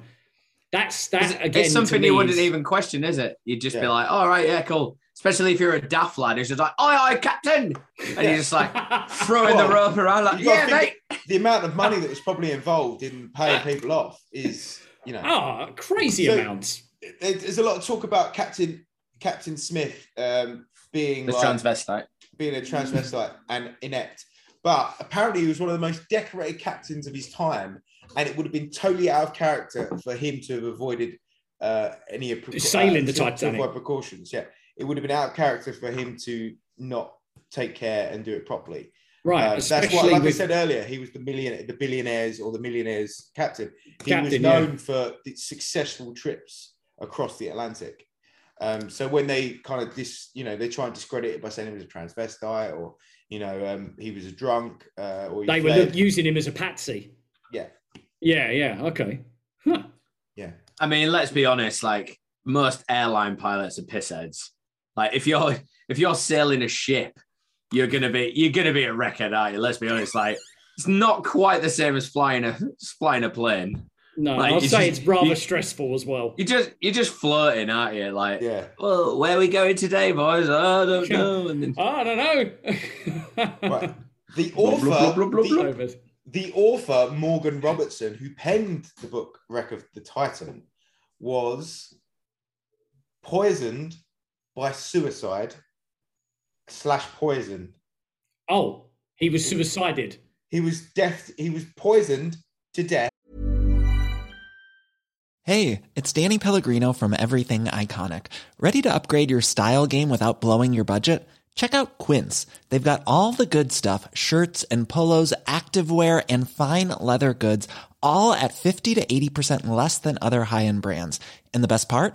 They're all about safe, ethical, and responsible manufacturing. Get that luxury vibe without the luxury price tag. Hit up quince.com slash upgrade for free shipping and 365 day returns on your next order. That's quince.com slash upgrade. Hey, Dave. Yeah, Randy. Since we founded Bombas, we've always said our socks, underwear, and t shirts are super soft. Any new ideas? Maybe sublimely soft. Or disgustingly cozy? Wait, what? I got it. Bombas. Absurdly comfortable essentials for yourself And for those facing homelessness. because one purchased equals one donated. Wow, did we just write an ad? Yes. Bombas. Big comfort for everyone. Go to bombas.com slash ACAST and use code ACAST for 20% off your first purchase. Millions of people have lost weight with personalized plans from Noom, like Evan, who can't stand salads and still lost 50 pounds. Salads, generally, for most people, are the easy button, right? For me, that wasn't an option. I never really was a salad guy. That's just not who I am. But Noom worked for me. Get your personalized plan today at Noom.com. Real Noom user compensated to provide their story. In four weeks, the typical Noom user can expect to lose one to two pounds per week. Individual results may vary. Burrow is a furniture company known for timeless design and thoughtful construction and free shipping, and that extends to their outdoor collection. Their outdoor furniture is built to withstand the elements, featuring rust-proof stainless steel hardware, weather-ready teak, and quick-dry foam cushions. For Memorial Day, get 15% off your Burrow purchase at burrow.com/acast and up to 25% off outdoor. That's up to 25% off outdoor furniture at burrow.com/acast. but also made it look like a suicide after the Titanic sank. so hang on. He- Are you telling us that he poisoned himself and you believe it was suicide, or people, general people believe it's suicide? It was, it was, it was led. People were led to believe it was suicide, but we know what people do. We know these people. These suicide Um, people all the time. And what was the name of the book again? Wreck of the Titan. Wreck of the Titan. Mm. And he was just killed like after the sinking. Yeah. Oh no, sorry, he killed himself. He was suicided after the. Now, would you think that Well, he's going to sue him for copyright. James Cameron's going fucking wild now. He's just like, Would, would you? I mean, let's be honest. Back then in 1911, people were fucking idiots and weird. Like people probably still, a lot of people probably still believed witches existed in 1911. Um, they do. Would would it be would it be so far as to maybe uh, maybe he felt guilty and was just like, how the fuck am I going to get away with this? Then my book I've written has just literally predicted the most catastrophic naval event in history. Everybody's going to think I'm some sort of like witch Yeah. or like wizard or some. Well, Do you know, it goes back to that synchronicity and that um uh what's it Elliot. uh, bit of Hellier, yeah, but also like the predictions that we said we were going to do as an episode. It's a pre- it could be a prediction, or it's someone it's giving someone the idea. But either way, like, do you have guilt for that? Is there some kind of guilt? right, that's that? what I'm saying. I wonder if he did feel Yeah, like- immensely guilty. I guess there is a like a prediction remorse because you, when we, we were talking about Hellier, it's like, are you willing it to happen? So it has happened. Like, Yeah, that's the, okay, yeah. maybe the. But I mean, the guy wrote a fucking book, and if the book got published, it's just like, mm, bit coincidental. Yeah, yeah, I understand what you mean. Like, why would you waste your own fucking money writing a book about a ship that might sink with loads of people on it, and then Yeah. making a fucking film where a guy made a fucking empire out of Rolex watches? Like, Yeah. well, yeah, fucking Cameron fucking made his own Rolex watch based around the time that he spent directing that film. Like, you He know, it's a did? fuck. Yeah, the Deep Sea is is based on the time that he did the Oh, Titanic. right. Oh, I never knew. Yeah. Yeah. Um, Random fact. What, what a cunt. so on board, uh, the Astor family was one of the richest family in the world, and John Astor III opposed the Federal Reserve. And for those Yes. who don't know, the Federal Reserve Bank is basically the reason that everyone is so fucked in this world now because and and privately was, owned bank. and it was they wasn't it that people were headed to America to talk about it with like the U.S. government. Yeah. Uh, uh, John Jacob Astor the fourth, uh, the richest man in the world at the time, a friend of Nikola Tesla and an outspoken opponent of the creation of the Federal Reserve. Astor gained his wealth in part as a real estate builder, investor, and inventor.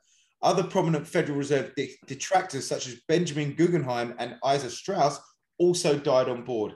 See, that's suspect. That's sus as The Federal if you ask Reserve me. was formed the next year. Right. So conspiracy part, whatever. Have you guys heard the theory that it was sabotaged because they believed in their mind that electric technology for vehicles was going to be the next thing, and they believe that coal and fossil fuels Yes, was I heard about this. again, I- I don't know enough about it to be like, yeah. But if you were going to try and sabotage something, the best thing would to do is like kill loads of people at sea with coal technology because it doesn't work. But then in my mind, I was like, surely an electric vehicle at sea is probably the worst thing ever because if they all went into the sea Well, and they is were just elect- like, hold on to me, Jack, and then Jack's like, yeah, no worries, and he's fucked, he's dead. Yeah, he's, well, there's an electric fried ferry chicken. now. There's an electric ferry that goes from I think Isle of Wight to, to Southampton. So it's it's not that hard to believe, like especially if the the guy who was against it was Nikola Tesla's pal. I mean, Mm. all right, that, that guy was just trying to make crazy fucking electro music, when he like like all that shit. But you know, Yeah. all right, be- sorry, be- yeah, just just getting that in there because that that was one weird theory that I heard, and I was like, you know what, seems logical. Like, Yeah, killing killing off No. an industry opponent. yeah, but just kill them all off, drown them all. Is that Right. you done? I've got. I've got, Oh, I've got got, one. a big bit, I've got a big bit to read, uh, read now. Um, the privatization, right? This is so. This is directly from conspiracyblog.com. Okay. Uh, and then what I'll do is I'm going to read it exactly how it's written. because Okay. there's some funny bits in there. The an accent, privatization, the privatization of the U.S. Federal Reserve was ushered into being by a group of Illu- Illuminati banksters with a plan to create a new world order. Operating outside of the constraints of the US government, the privatized Federal Reserve controls the US government's central banking system. Unknown to most people, the Federal Reserve is no more federal than the Federal Express, FedEx for normal people. Yeah. It is a privatized Delivery service. I never sorry. knew it was a private institution. Mm.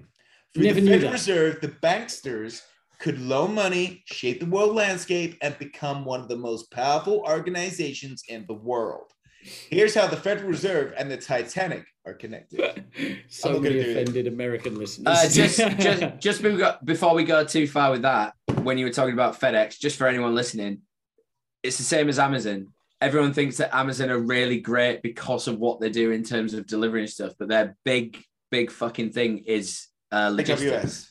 No, they're, So, big, they're like, two yeah. big things: lo- logistics and um, cloud services. Yeah, database, like cloud database, but their logistics service is the same as FedEx. And it just seems to be that they, even the USPS or UPS are so bad at it because it FedEx has been around so much longer. Like the U, UPS. Anyway, sorry. Yeah. If anybody wants to talk to me about uh, logistics in the Discord, just send me a message. I'll reply soon, you know. In 1910, seven men met on Jekyll Island, just off the coast of Georgia, to plan the Federal Reserve Bank. Nelson Aldrich and Frank Vanderlip represented the Rockefeller Illuminati financial empire. Henry Davidson, Charles Norton, and Benjamin Strong represented JP Morgan Illuminati. Paul Warburg Illuminati represented the Rothschilds Illuminati, banking dynasty of Europe. The Rothschilds were the banking agents for the Jesuits and held the key to the wealth of the Roman Catholic Church. The Federal Reserve did have some- Illuminati. Illuminati. the Federal Reserve did have some opposition. Three of the richest, most important of the, the opponents were Benjamin Guggenheim, Isidor Strauss, the head of Macy's department store, and Jacob John Jacob Astor, probably the wealthiest man in the world. Their total wealth at the time, using dollar values of the day, was more than $500 million.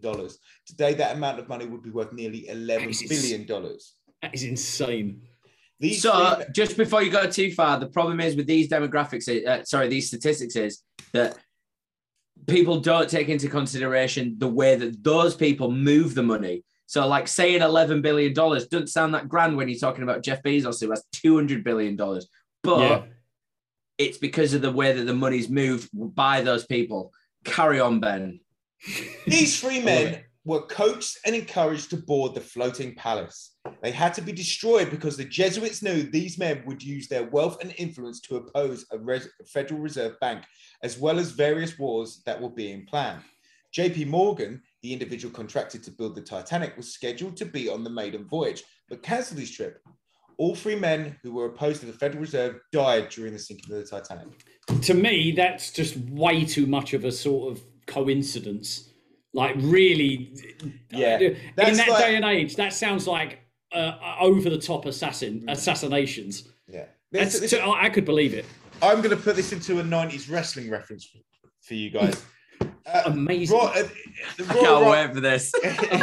Gonna- Who's Rowdy Roddy Piper? Can I be Roddy Piper? Can I be Roddy? There was a there was a Royal Rumble in which uh, Stone Cold Steve Austin uh, entered in at number one, and Vince McMahon entered in at number two, and then at number three were members of Vince McMahon's uh, faction, Posse. the Corporation, uh, Oh, Triple H and all that. all that. They they slowly entered. So, you know, basically, uh, that's what happened to these men.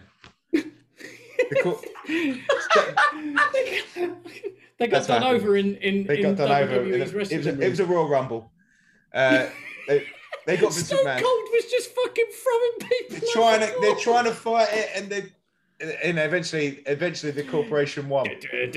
Uh, but, but but but in true wrestling um in true wrestling fashion, Triple H uh, Stone Cold came back in the last minute and won after being put in hospital. But it's fine because that because it's wrestling's not real. The Titanic sinking was though. Yeah. But Anyway, the Federal Reserve was installed as part of the Federal Reserve Act in December 1913, roughly one year and eight months after the Titanic tragedy. World War One was ignited less than a year later. Theorists believe that the Federal Reserve and the Jesuits were responsible for funding the United States, Germany, and Russia in the war. Bang. Yeah, so they be- they believed it. It was the trans like I've seen it referenced a lot of times. The transatlantic handshake, and when you see the word handshake, it's in quotation marks. So they say it's basically like we're getting everyone on board because we're bringing our fellow brothers over from there to to sort deals out. But oh no, it didn't even get like twenty five percent Ah. of the way. Yeah. Oh, what a shame. Guess we'll just have to uh, Yeah. do what they what we think they wanted. It's almost equivalent to like a token burn in in like cryptocurrency. It's just like we've literally just lost like 900 of the most important. Well, probably not 900 of the most important people, but let's say like 20% of those people. So like 200 of those most important people in the world have just drowned. Like, Jesus. oh well, we'll we'll just scoop up what they've got and fucking make it better. You know, like It makes sense. Like it really, really does. It does already sound like it's just elitists you Hmm. taking advantage of an opportunity. Sorry, Ben. Carry on, mate. Right. So uh, there's some nagging questions. I He's got some nagging- more. I like this. There's more. right. fucking more. You can Nagging tell he's had a questions bigger. round. With days to go before sailing, the Titanic was not yet ready, and the Olympic was still sitting barely seaworthy in a dock.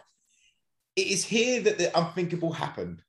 Bruce Ismay and JP Morgan realized that if the Titanic does not go to sea on the April 10th, they're going to have big money problems from passenger refunds, especially when the price of the coal was at all time high due to coal strikes.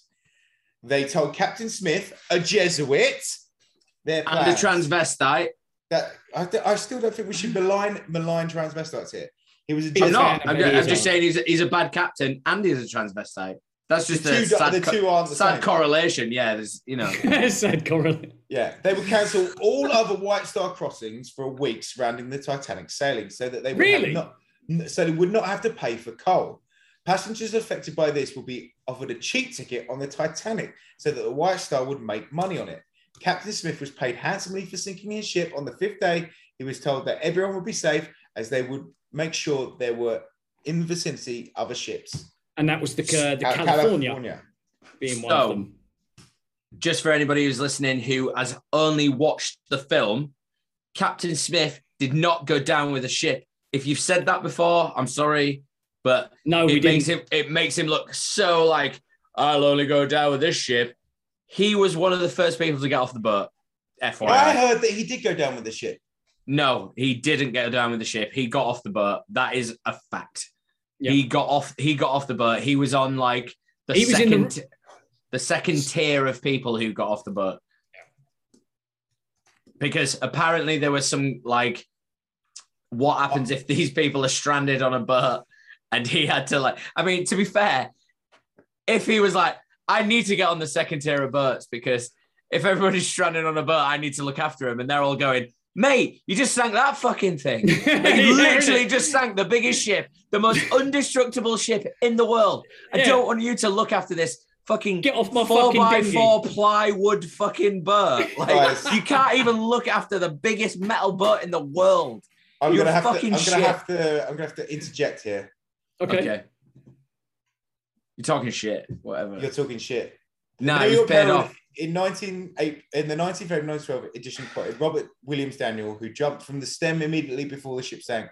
In 19 April, it's in its 19 April 1912 edition as having claimed to have witnessed Captain Smith drown in the ship's wheelhouse.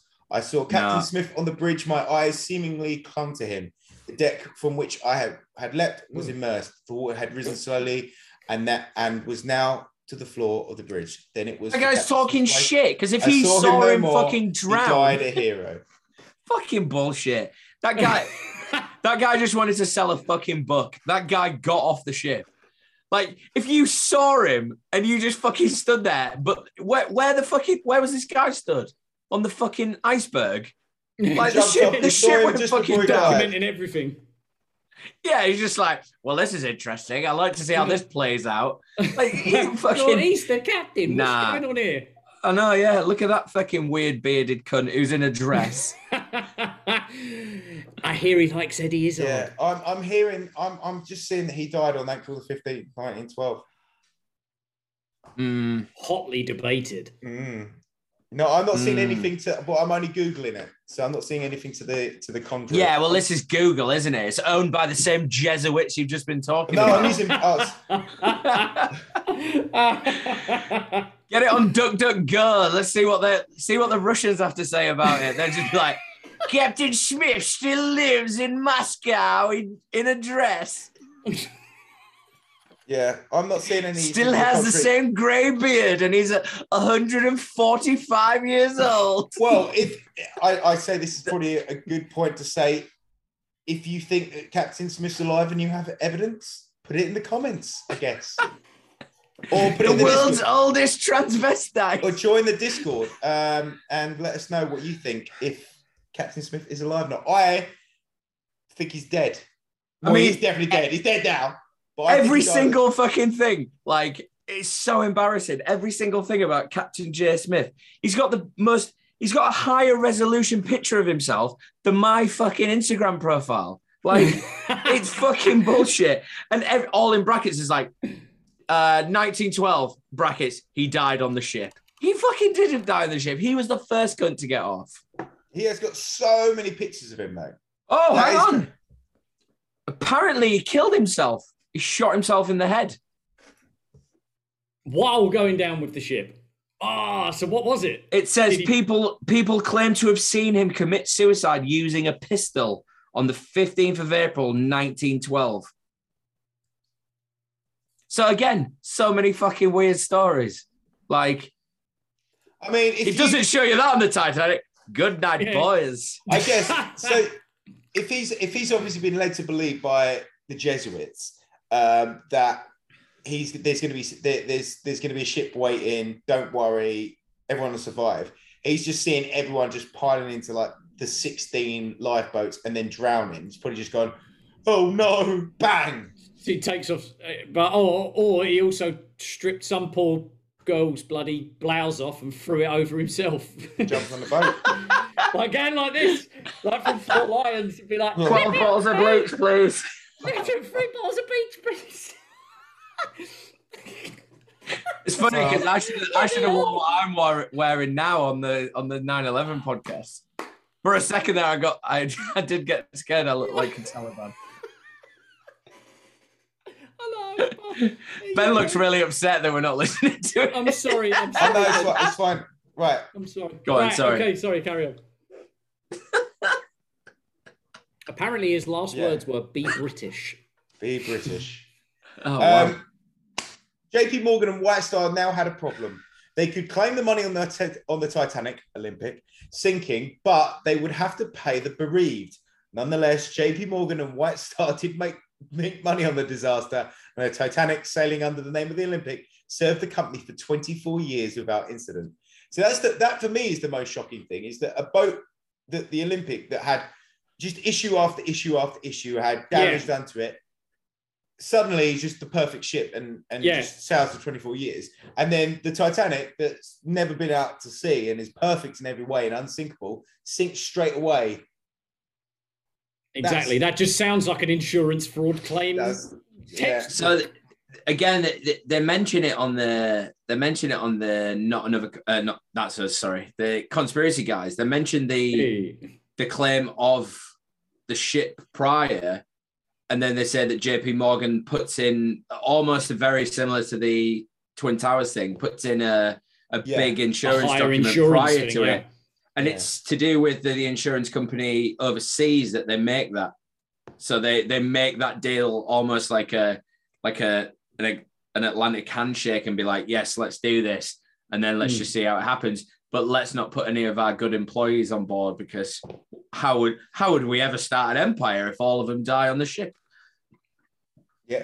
Have you, so have, have you guys heard the story of so there's a few witnesses say that the the big switcheroo between the Olympic Olympic and the Titanic of the plates because that's Yeah. one of the big like rebukes, isn't it? Like, yeah, but the plate said Titanic, and apparently there is witnesses seeing they didn't. these people but the plates didn't say Titanic. All the cutlery on board both ships were White Star Line standard issue. They, the only thing Right. that had the only thing that had the Titanic or Olympic written on it were the lifeboats, the life jackets, and the menus. So Ben, you sound like you're invested in this one. Mhm. Talk to me about the logo on the front of the ship because there's this there's this big thing where like somebody also said they were like they were seeing paint in it or No, they did moving it it- across. so- they had some letters and they were like, oh shit, we haven't got enough letters, so let's just like Nah. spread the Let's make the kerning a little bit Yeah, bigger well, on this one. So the what the so the Titanic, the shocking truth document. Oh yeah, let's use the term documentary very loosely here. Yeah. They they talk about Ain't so the- but on both ships the the lettering was embossed. It was in, it was like engraved into it. It was Yes. Yes. Yeah. And then on the then apparently on the Titanic, the Titanic that is the Olympic, Yeah. the letterings were debossed. So they were out. So they were plonked straight over the top. Yeah. Something, yeah, straight over the top of them. Oh, saying no? JJ shaking his no, head. no, no, no, no. Mm-hmm. The pro- the problem that wa- the problem was that they were both embossed, Yeah. and then apparently someone said that they were trying to paint it over, and the argument was that somebody was trying to fill fill in Yeah. the the reserve. Is it the reserve? Yes, whatever Yeah. wh- whatever is the missing element that has been embossed. But two two problems there. If you're going to build a ship and you really want it to be strong, don't hammer massive letters into it. Yeah, yeah. No, it's, it's one of the big Don't things. Like, don't weaken out- smash a big T and an I and a T and however you spell Titanic into the side of it. Yeah. It's probably not going to work. Just I saying. agree with that. So that so th- so the shocking truth d- documentary again in inverted commas. Um, at the end, there's this bit where they show you underwater footage and they zoom up to the boat and they see that it's got T I T and then one of the, the A is dropped Just off. an S. Just an A, tits. and it says O, and you can see the M and the P for Olympic, and then it says, Yeah. and then like, Oh. and then I, t- I told you this. I, I was talking to someone at dinner about this.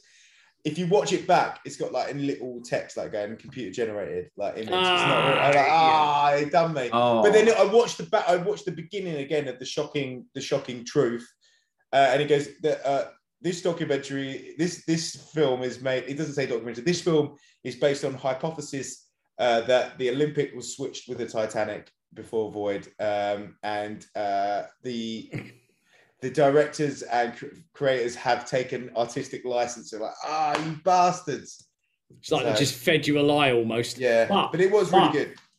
Yeah, but what the main takeaway from that is the fact that there is so much reason for JP Morgan to be taking lengths to make an insurance claim because it sounded like so much was on the line for him with competitors of the Federal Reserve and the fact that after the um, the Olympics suffering so many crashes and the insurance company not wanting to pay out in the HMS Hawke incident, it sound that and these are all factual like pieces of evidence. It just sounds there's too much going on for there not for some businessman to be like, hmm, I've got a damaged ship and a big insurance uh, claim that isn't being paid out. However, there's also people that don't want to agree with me trying to make lots of money. I need to make lots of money, and I'm a businessman, and I've got one damaged ship and one really good ship. And they look hmm. the same. And they look this. There's too much sort of lining up for my liking to And there's not. a book that someone's read that book and gone, we could do this. Now, just sorry. I was going to say, I really want to hear JJ talking about the magic ritual, though. Oh yeah, I'm not talking about my own kind of thing here. I, I just when we were talking before, I searched it and I was just like, there's so many articles about a magic ritual. Oh, I do love a magic ritual, though. I, I didn't even get to talk I mean, about my, my magic ritual. before before I find the magic ritual thing again because I've clicked off the page. Mm-hmm. One of the big thing, uh, big things again is the the Cameron Deep Sea Watch. Like there's no other director that I know that's got has got this this like accolades where he's had a Rolex watch named after him and all It's this so shit. bizarre. Am I right? I'm, I'm right in thinking that it was James. It was James Cameron who did Titanic, Yeah. right? I'm not. It's I'm not an idiot. sea- Yeah, It's, the- a it's a deep sea, and it's it's his only signature. There's only two deep seas. There's a black one and a James Cameron. That's it. Yeah. Like, so you're talking about the the big Rolex dynasty of people who, you know, essentially Rolexes are still fucking huge. Like, like why why? All right, granted, he's directed one of the best films ever made Yeah. in the No. eyes of Hollywood. Yeah, in the eyes of Hollywood, but why has he got? His, why has he been given his own watch? Because he has to have had the inside view of everything that's going on to make sure that he doesn't display things that to a creative mind would be like, yeah, you can't do that. on you can't do yeah. that. You can't do that. Like, you know, there's like, oh god, it's just so frustrating because you there's, just something there. You know, like nobody just goes, oh, you're a really good director. Have a Rolex watch named after you. Like the only other uh, the only other Rolex watch that's named after somebody is called the fucking Hulk and Batman. Like it's not it's not named after fucking anybody real, is it? It's like Hulk and Batman. Yeah, it's not. It's is some a bit strange. Uh, but it's not called the Hulk. It's just nicknamed no, the it's Hulk. pe- people have named it the Hulk. Yeah. But the da- the James Cameron one is It's called called, the James Cameron- James Cameron Deep Sea. yeah. Yeah, and it's like two grand more expensive than a normal deep sea. Uh, magic ritual. I had it on here. Sorry. I know I'm one really- about the. Uh, I've got the one of the myth of the Titanic mummies, and that's that's kind of, I guess, Oh. in vain with the whole Yeah. ritual. I'll read that after you. You've got your. No, no, you go. You go for it now because there's So, there's, there's going to be a lot of mummies in that ship.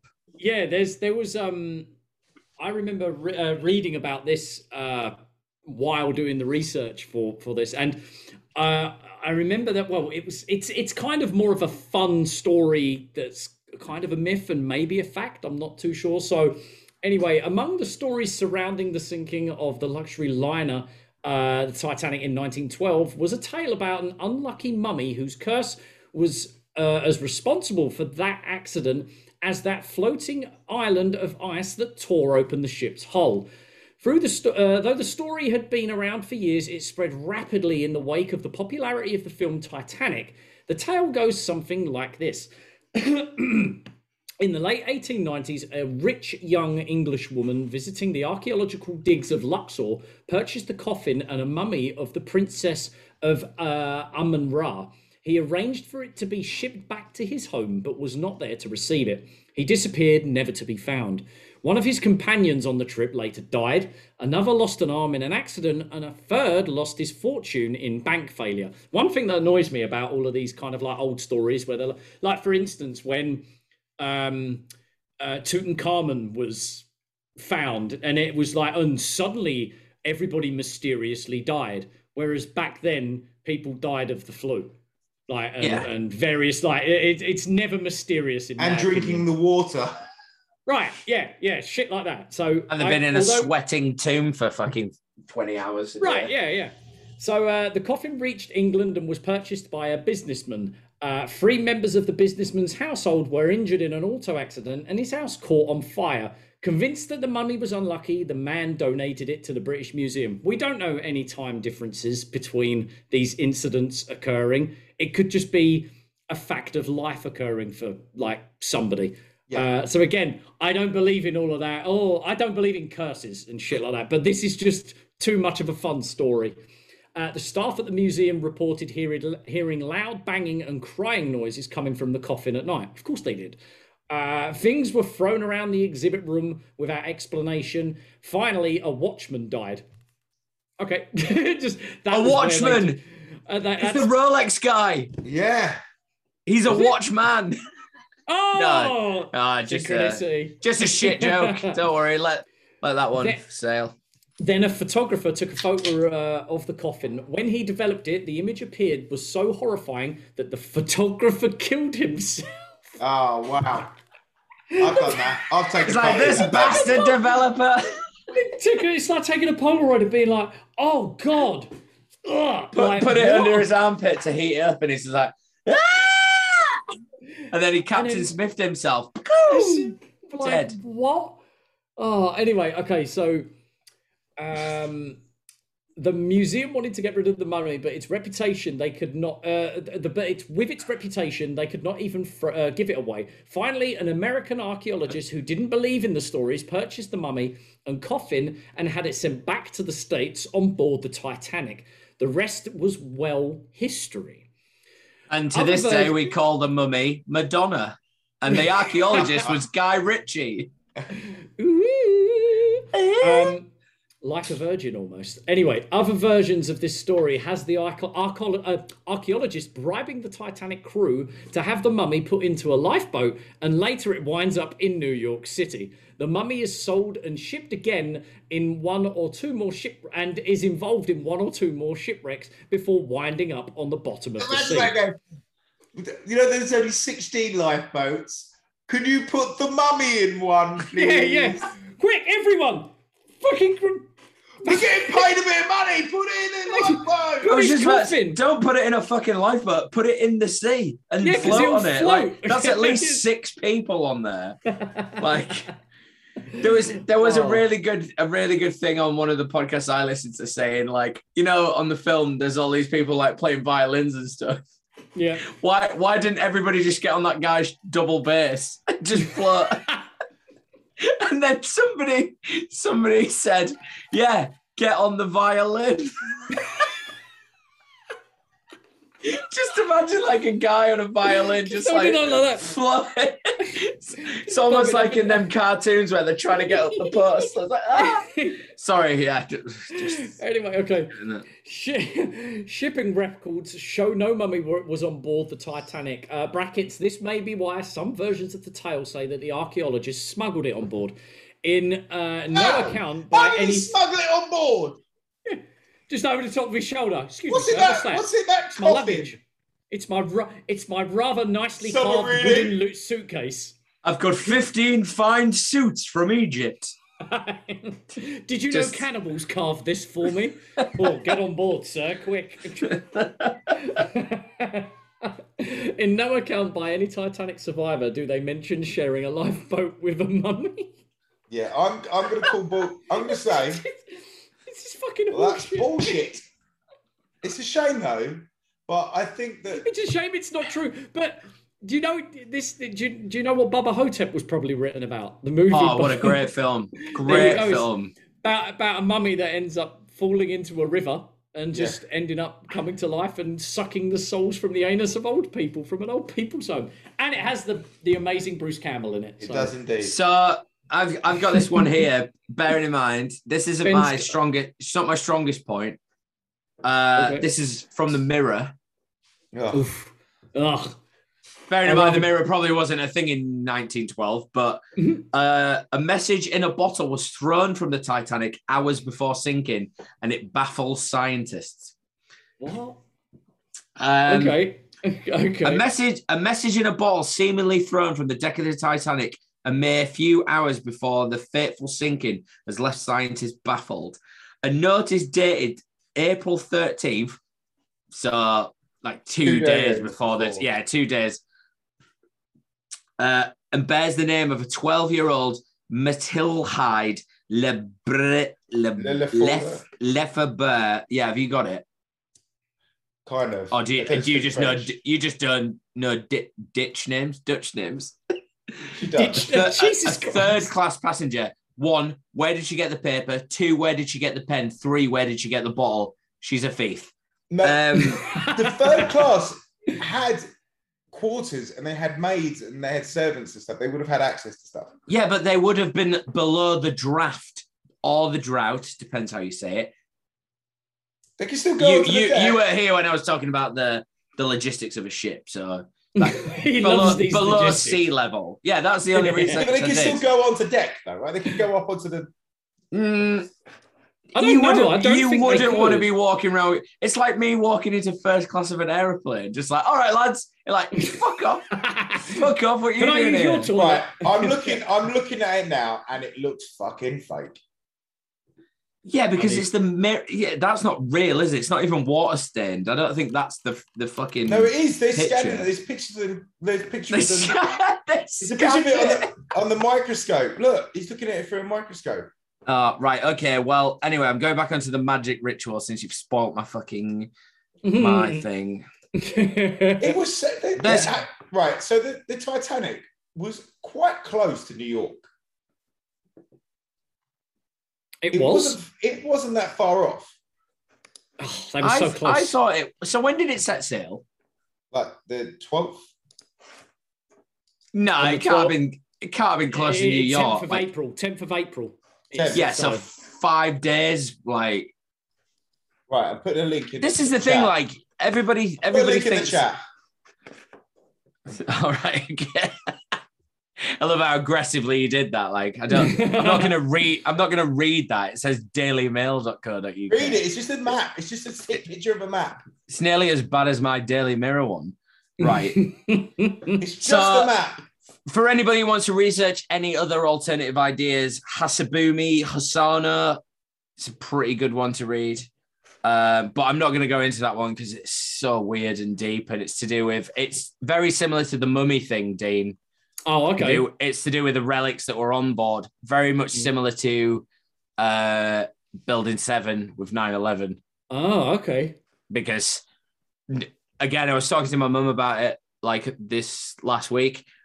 9-11 buildings fell down and then building 7 just fell down on its own like to do with an office fire doubtful um, but apparently because obviously the major- majority of people who were going over to america were taking a- across uh, ancient relics to do with their heritage and things like that right. Yes. Yes. it, it almost wasn't an attack on them it was an attack on the things that they were taking over Mm. so like rich people tend to carry things that are massively important in terms of why they've got to where they've got so Yeah. Of course. there's yeah. there's a theory that that one is a good one like the Hasabuma Hasana one is is very very good um there's quite a few folklore kind of things that are to do with the this which then it, it does go on to the the ritual thing of the predictions yeah. you know, I don't know how much longer you guys want to go, but it's fucking, it's a, Mhm. a weird one.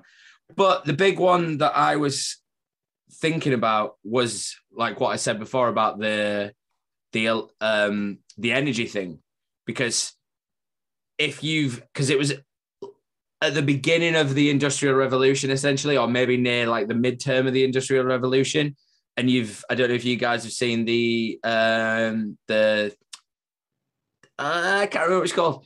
The thing with uh, the Great British Powerhouse or whatever it's called. The th- the the thing with Nikola Tesla and the the other guy Edison.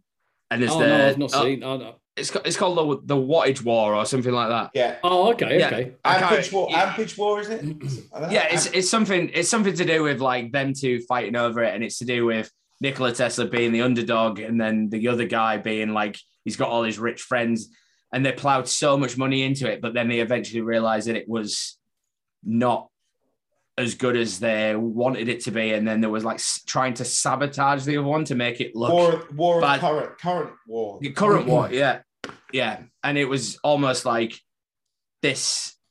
This can't be it because if we, it's almost like science now. You, all these big scientific institutes back the ones that they believe in because it will make them more money. They're not Right, interested in, you know, like for instance, um, Jordan Patterson, uh, not Jordan Patterson, Jordan Peterson has just put out a big thing about Elon Musk saying he's made an electric vehicle. This was impossible. He's made uh, regenerative solar power. This is impossible. He's made a fucking rocket ship and it's renewable. This is impossible. Why isn't he dead? So, like, you've Oh, kind of yeah. got to think, you've Yeah. kind of got to think, well, why isn't he dead? So, there must be some agenda there that's, you know, good for the government because Right. Of course. like yeah. Yeah. the rocket the rocket ship is 10 for the price of what NASA, NASA have, NASA have made for fucking 80 years. So there's something there's- there, you know. And have you noticed there's this big again, sorry, going digressing, but there's No, a on. there's a big agenda at the moment. Like all of a sudden in Britain, we've we're being bombarded with power prices all of a sudden. And I spoke to you guys months ago about this uh, poly poly cyber thing that they're doing in Ohio, where they're testing people how long people can survive with outlet without electricity, without gas, and without internet, but separately. And there's a there's a, a group of people who are there trialing all of it with. Wow. So Fucking hell. like the industrial revolution was obviously great for like being in your own land, but then when- Domestically. yeah, exactly. And then when you're talking about transatlantic things, so you're like, well, if they go over there, that's almost like they've proved to them that it can work. So what's stopping them from doing something else? Yeah. And yeah. bearing in mind at that time we hadn't we didn't really have uh flight. You know, I think that Mm. flight was like 30s, 40s. So it was like, you know, at the time it was quite revolutionary. So that to me, that's the conspiracy. The conspiracy is like there's An- something a, no- a new industrial revolution occurring, Yeah. or at least being stopped by because the there's a powers diff- there's be. a difference between riding a car down the street and the wheels falling off and crashing into like one family and killing them Yeah. You having thousands of people making that because people forget about the people who made that shit run. Like there was x amount of people who died but the majority of them were staff. There were Yeah, exactly. Yeah, you know there, were- there, there weren't the people cold who room. just paid 77 grand for a ticket you know? Yeah. You know and that's that's the thing. The majority of people who would have died pretty much instantly are the hull staff like the the lower deck Yeah, the You engine know, men and stuff. Yeah. pretty much like the people on that documentary on netflix below deck but they aren't sucking each other off they're like come on boys like dig like dig they're Go like dig- harder. yeah exactly keep going faster even though yeah because the thing is they won't have had telecoms will they like we're going down they're like yeah just keep going Yeah, I don't think he can hear you. Oh, we're No. going. We're gonna. and the guy's like oh we're going down let's just suck Yeah, each they other off wouldn't, they wouldn't. They wouldn't have. Yeah, they wouldn't have been able to hear. They wouldn't have. I think it took it took something like forty five minutes for the message to get to the captain from below And- deck that we're sinking. Yeah, and even then, wasn't it? Um, the initial captain had said that he immediately come onto deck or something like that, or he had heard that there was a commotion, but he was asleep. He was he was talking about he just ejaculated on deck because he knew that. That's Sorry, boys, I've immediately come on deck. and deck deck was his uh, right hand man. and just like, aye, aye, captain. Ah. oh, it's all Ben's, salty. Ben's like, this this is really crude. Like, let's just talk about the real story. that- Come on, guys. This is With about the real Titanic. story. You're wanking on poop decks. yeah, sorry, boys. Good. He won that kinky. Um, yeah, I think. I think. What, what, what do we? Well, I think that's it, right? We completed. Well, there's yeah, the there's the, the major the major conspiracy around like around the Titanic is obviously there there are the silly ones that we had mentioned, like one particularly about uh, the mummy, and for how ridiculous that is, that's in the top three reasons as to why it could have possibly sunk. However, like we had been saying like throughout this podcast, it clearly has to be something to either do with insurance fraud and also offing and Jeffrey Epsteining a lot of these business con- moguls or future business fucking like legends interfering with something that would allow uh, so much more control to so few. It almost feels like there was too much of a coincidence of everybody being in the same place at the same time. But they Granted, were uh, coerced onto the ship. They were given tickets Right. to go on yes, that ship. right. It's very, very, very suspect in my opinion. I don't I just- know whether. Sorry, JJ, go. No, it's all right. I don't know whether it's insurance and the idea of stopping the Federal Reserve, or it's only one of them and only the other. Like I'm, I'm, I'm stuck between that at the moment. Which one? I I just want to point out that I think if anybody's watching this rather than listening, I think Ben's trying to commit insurance fraud because he keeps flexing. He's got an Apple Pencil and he's got his PlayStation in the background. He's like, I've got a really big TV as well, and I've also got a, a collection of Oxford encyclopedias on a bookshelf behind me. So just want to let everyone know how much stuff I've got before this office burns down. just just say it.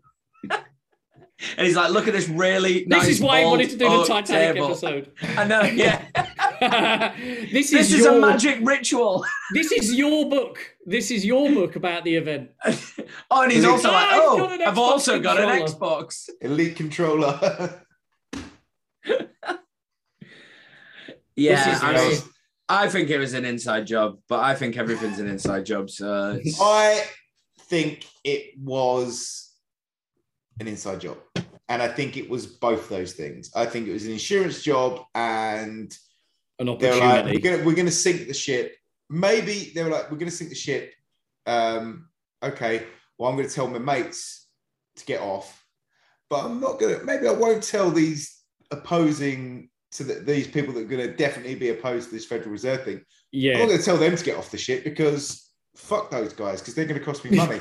Maybe not to kill them. Maybe he doesn't think, oh, they're gonna die. He thinks that they're gonna get everyone off the ship. But Well, yeah, because they'll most likely wanted to have gone back to Britain, and when these meetings probably would have occurred, it's not they're gonna be easy as too just- scared to get back onto another time, transatlantic. Probably, and by the I time just- it'll take to get there, I can just imagine them having dinner and the, the guy, like the guys wearing the white suits and stuff, to like, sir, um, under the napkin, and there's just like tiny little rubber rings, like little, like, you know, like swimming Yeah, wings. armbands. oh, like water wings. And they're just like, just put that under your suit, sir. And he's like, what? What you on about? And he's like, yeah, yeah, yeah, put it on.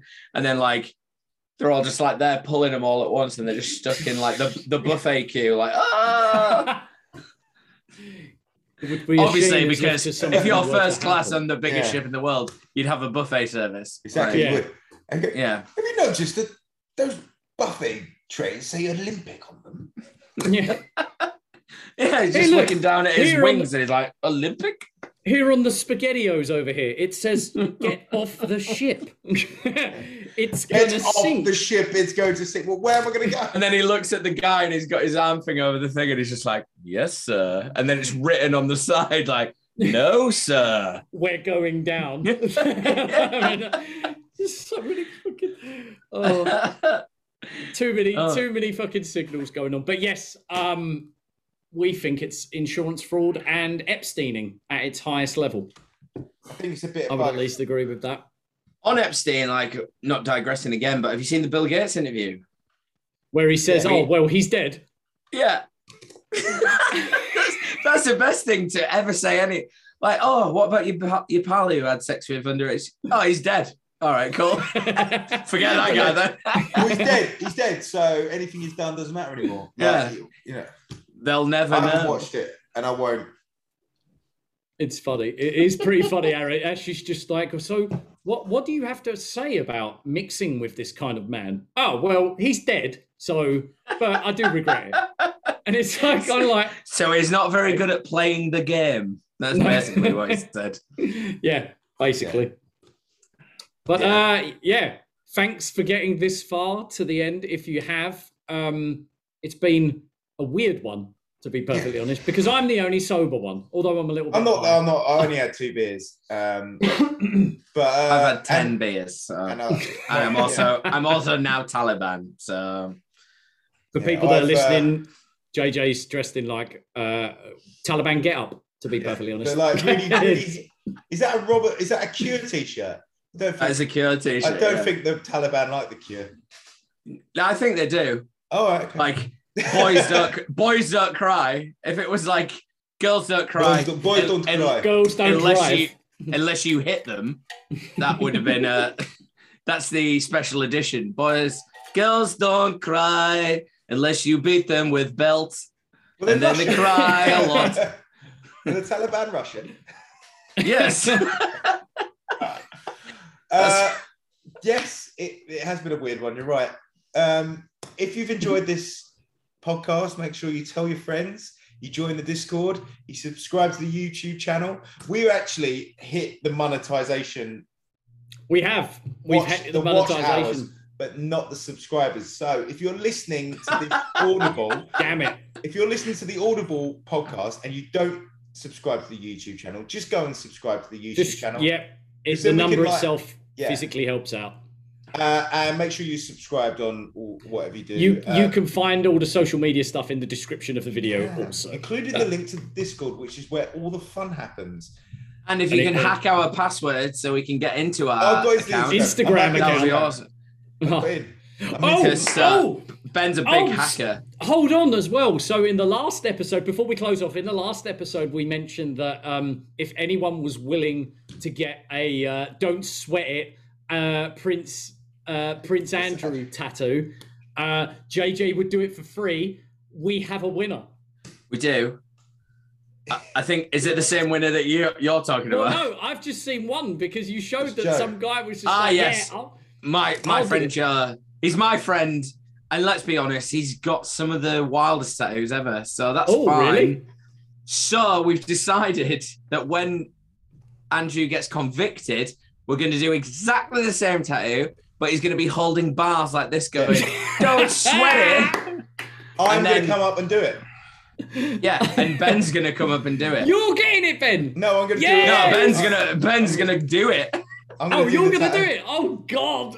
And the thing is, Dean, you Don't don't, know yet, but mate. you're getting it. We've, No! we've got you an all-inclusive trip out to England, Let- and you're getting it. Full Let's back see what you've won. I thought we were going to come to his house and wait for him to get back from the golf course, and then Yes. rugby tackle him to the ground and just tattoo it on him. Yeah, Oh, And we're gonna do I it with a golf club. I've just won. I can't believe I've never won anything in my life. Just won. Let's the- see the what you could have won. You just won your own podcast giveaway. Da, da, God, da, da, that's a conspiracy. I think it might be an inside job. I think I think Dean might have planned this. ogsocks.co.uk, code NAC, healthwirestudio.uk, code NAC. Um, there's some, we're going to have some ads apparently coming up. on We're doing- Spotify, we do. already. Yeah, we have ads on Spotify, which is nice. That's the premium. That's because Scumbags. that's people who don't have premium, right? No, I've got premium. So I've got premium. I get ads on my podcast, yeah, yeah. So we're getting ads on the podcast. but we so don't get paid for those ads. Who the fuck's getting? Uh, uh, Spotify. Who the fuck's putting ads on them bastards? Spotify. Where's our money? Spotify fucking money? ads on it. There we go. Well, all right, I'll take So it back. when we work, we'll work, cunts. we'll work that out. How Spotify are putting ads on our podcast uh, for premium accounts. We'll work that out. Uh, but there, there will be some ads coming soon, which we're really sorry about. But it does mean that we can afford to do this more. More frequently. But yeah. if you want ad-free content, make sure you're on the Patreon Make sure you subscribe to Spotify. and make sure you subscribe to Spotify. Segue. Um, and last announcement, last thing is pretty much every Tuesday or Monday going forward, me and JJ will be doing live streams on the YouTube channel. One day a week, we'll be doing a live stream. yeah, one day a one, day, one day a week, we'll be doing live streams because we want to give you guys excellent More content. content. excellent content. And I think I think someone said that the stream on on Monday was excellent. I Win-win. don't know It was It was quite fun. fucking listening. And and that's it. That's the end of it. Yep. Thank you everybody for listening. Um, yeah. Jeffrey Epstein Jeffrey didn't kill Epstein. himself. There we go, Hashtag yeah. research caker. Hashtag don't swear.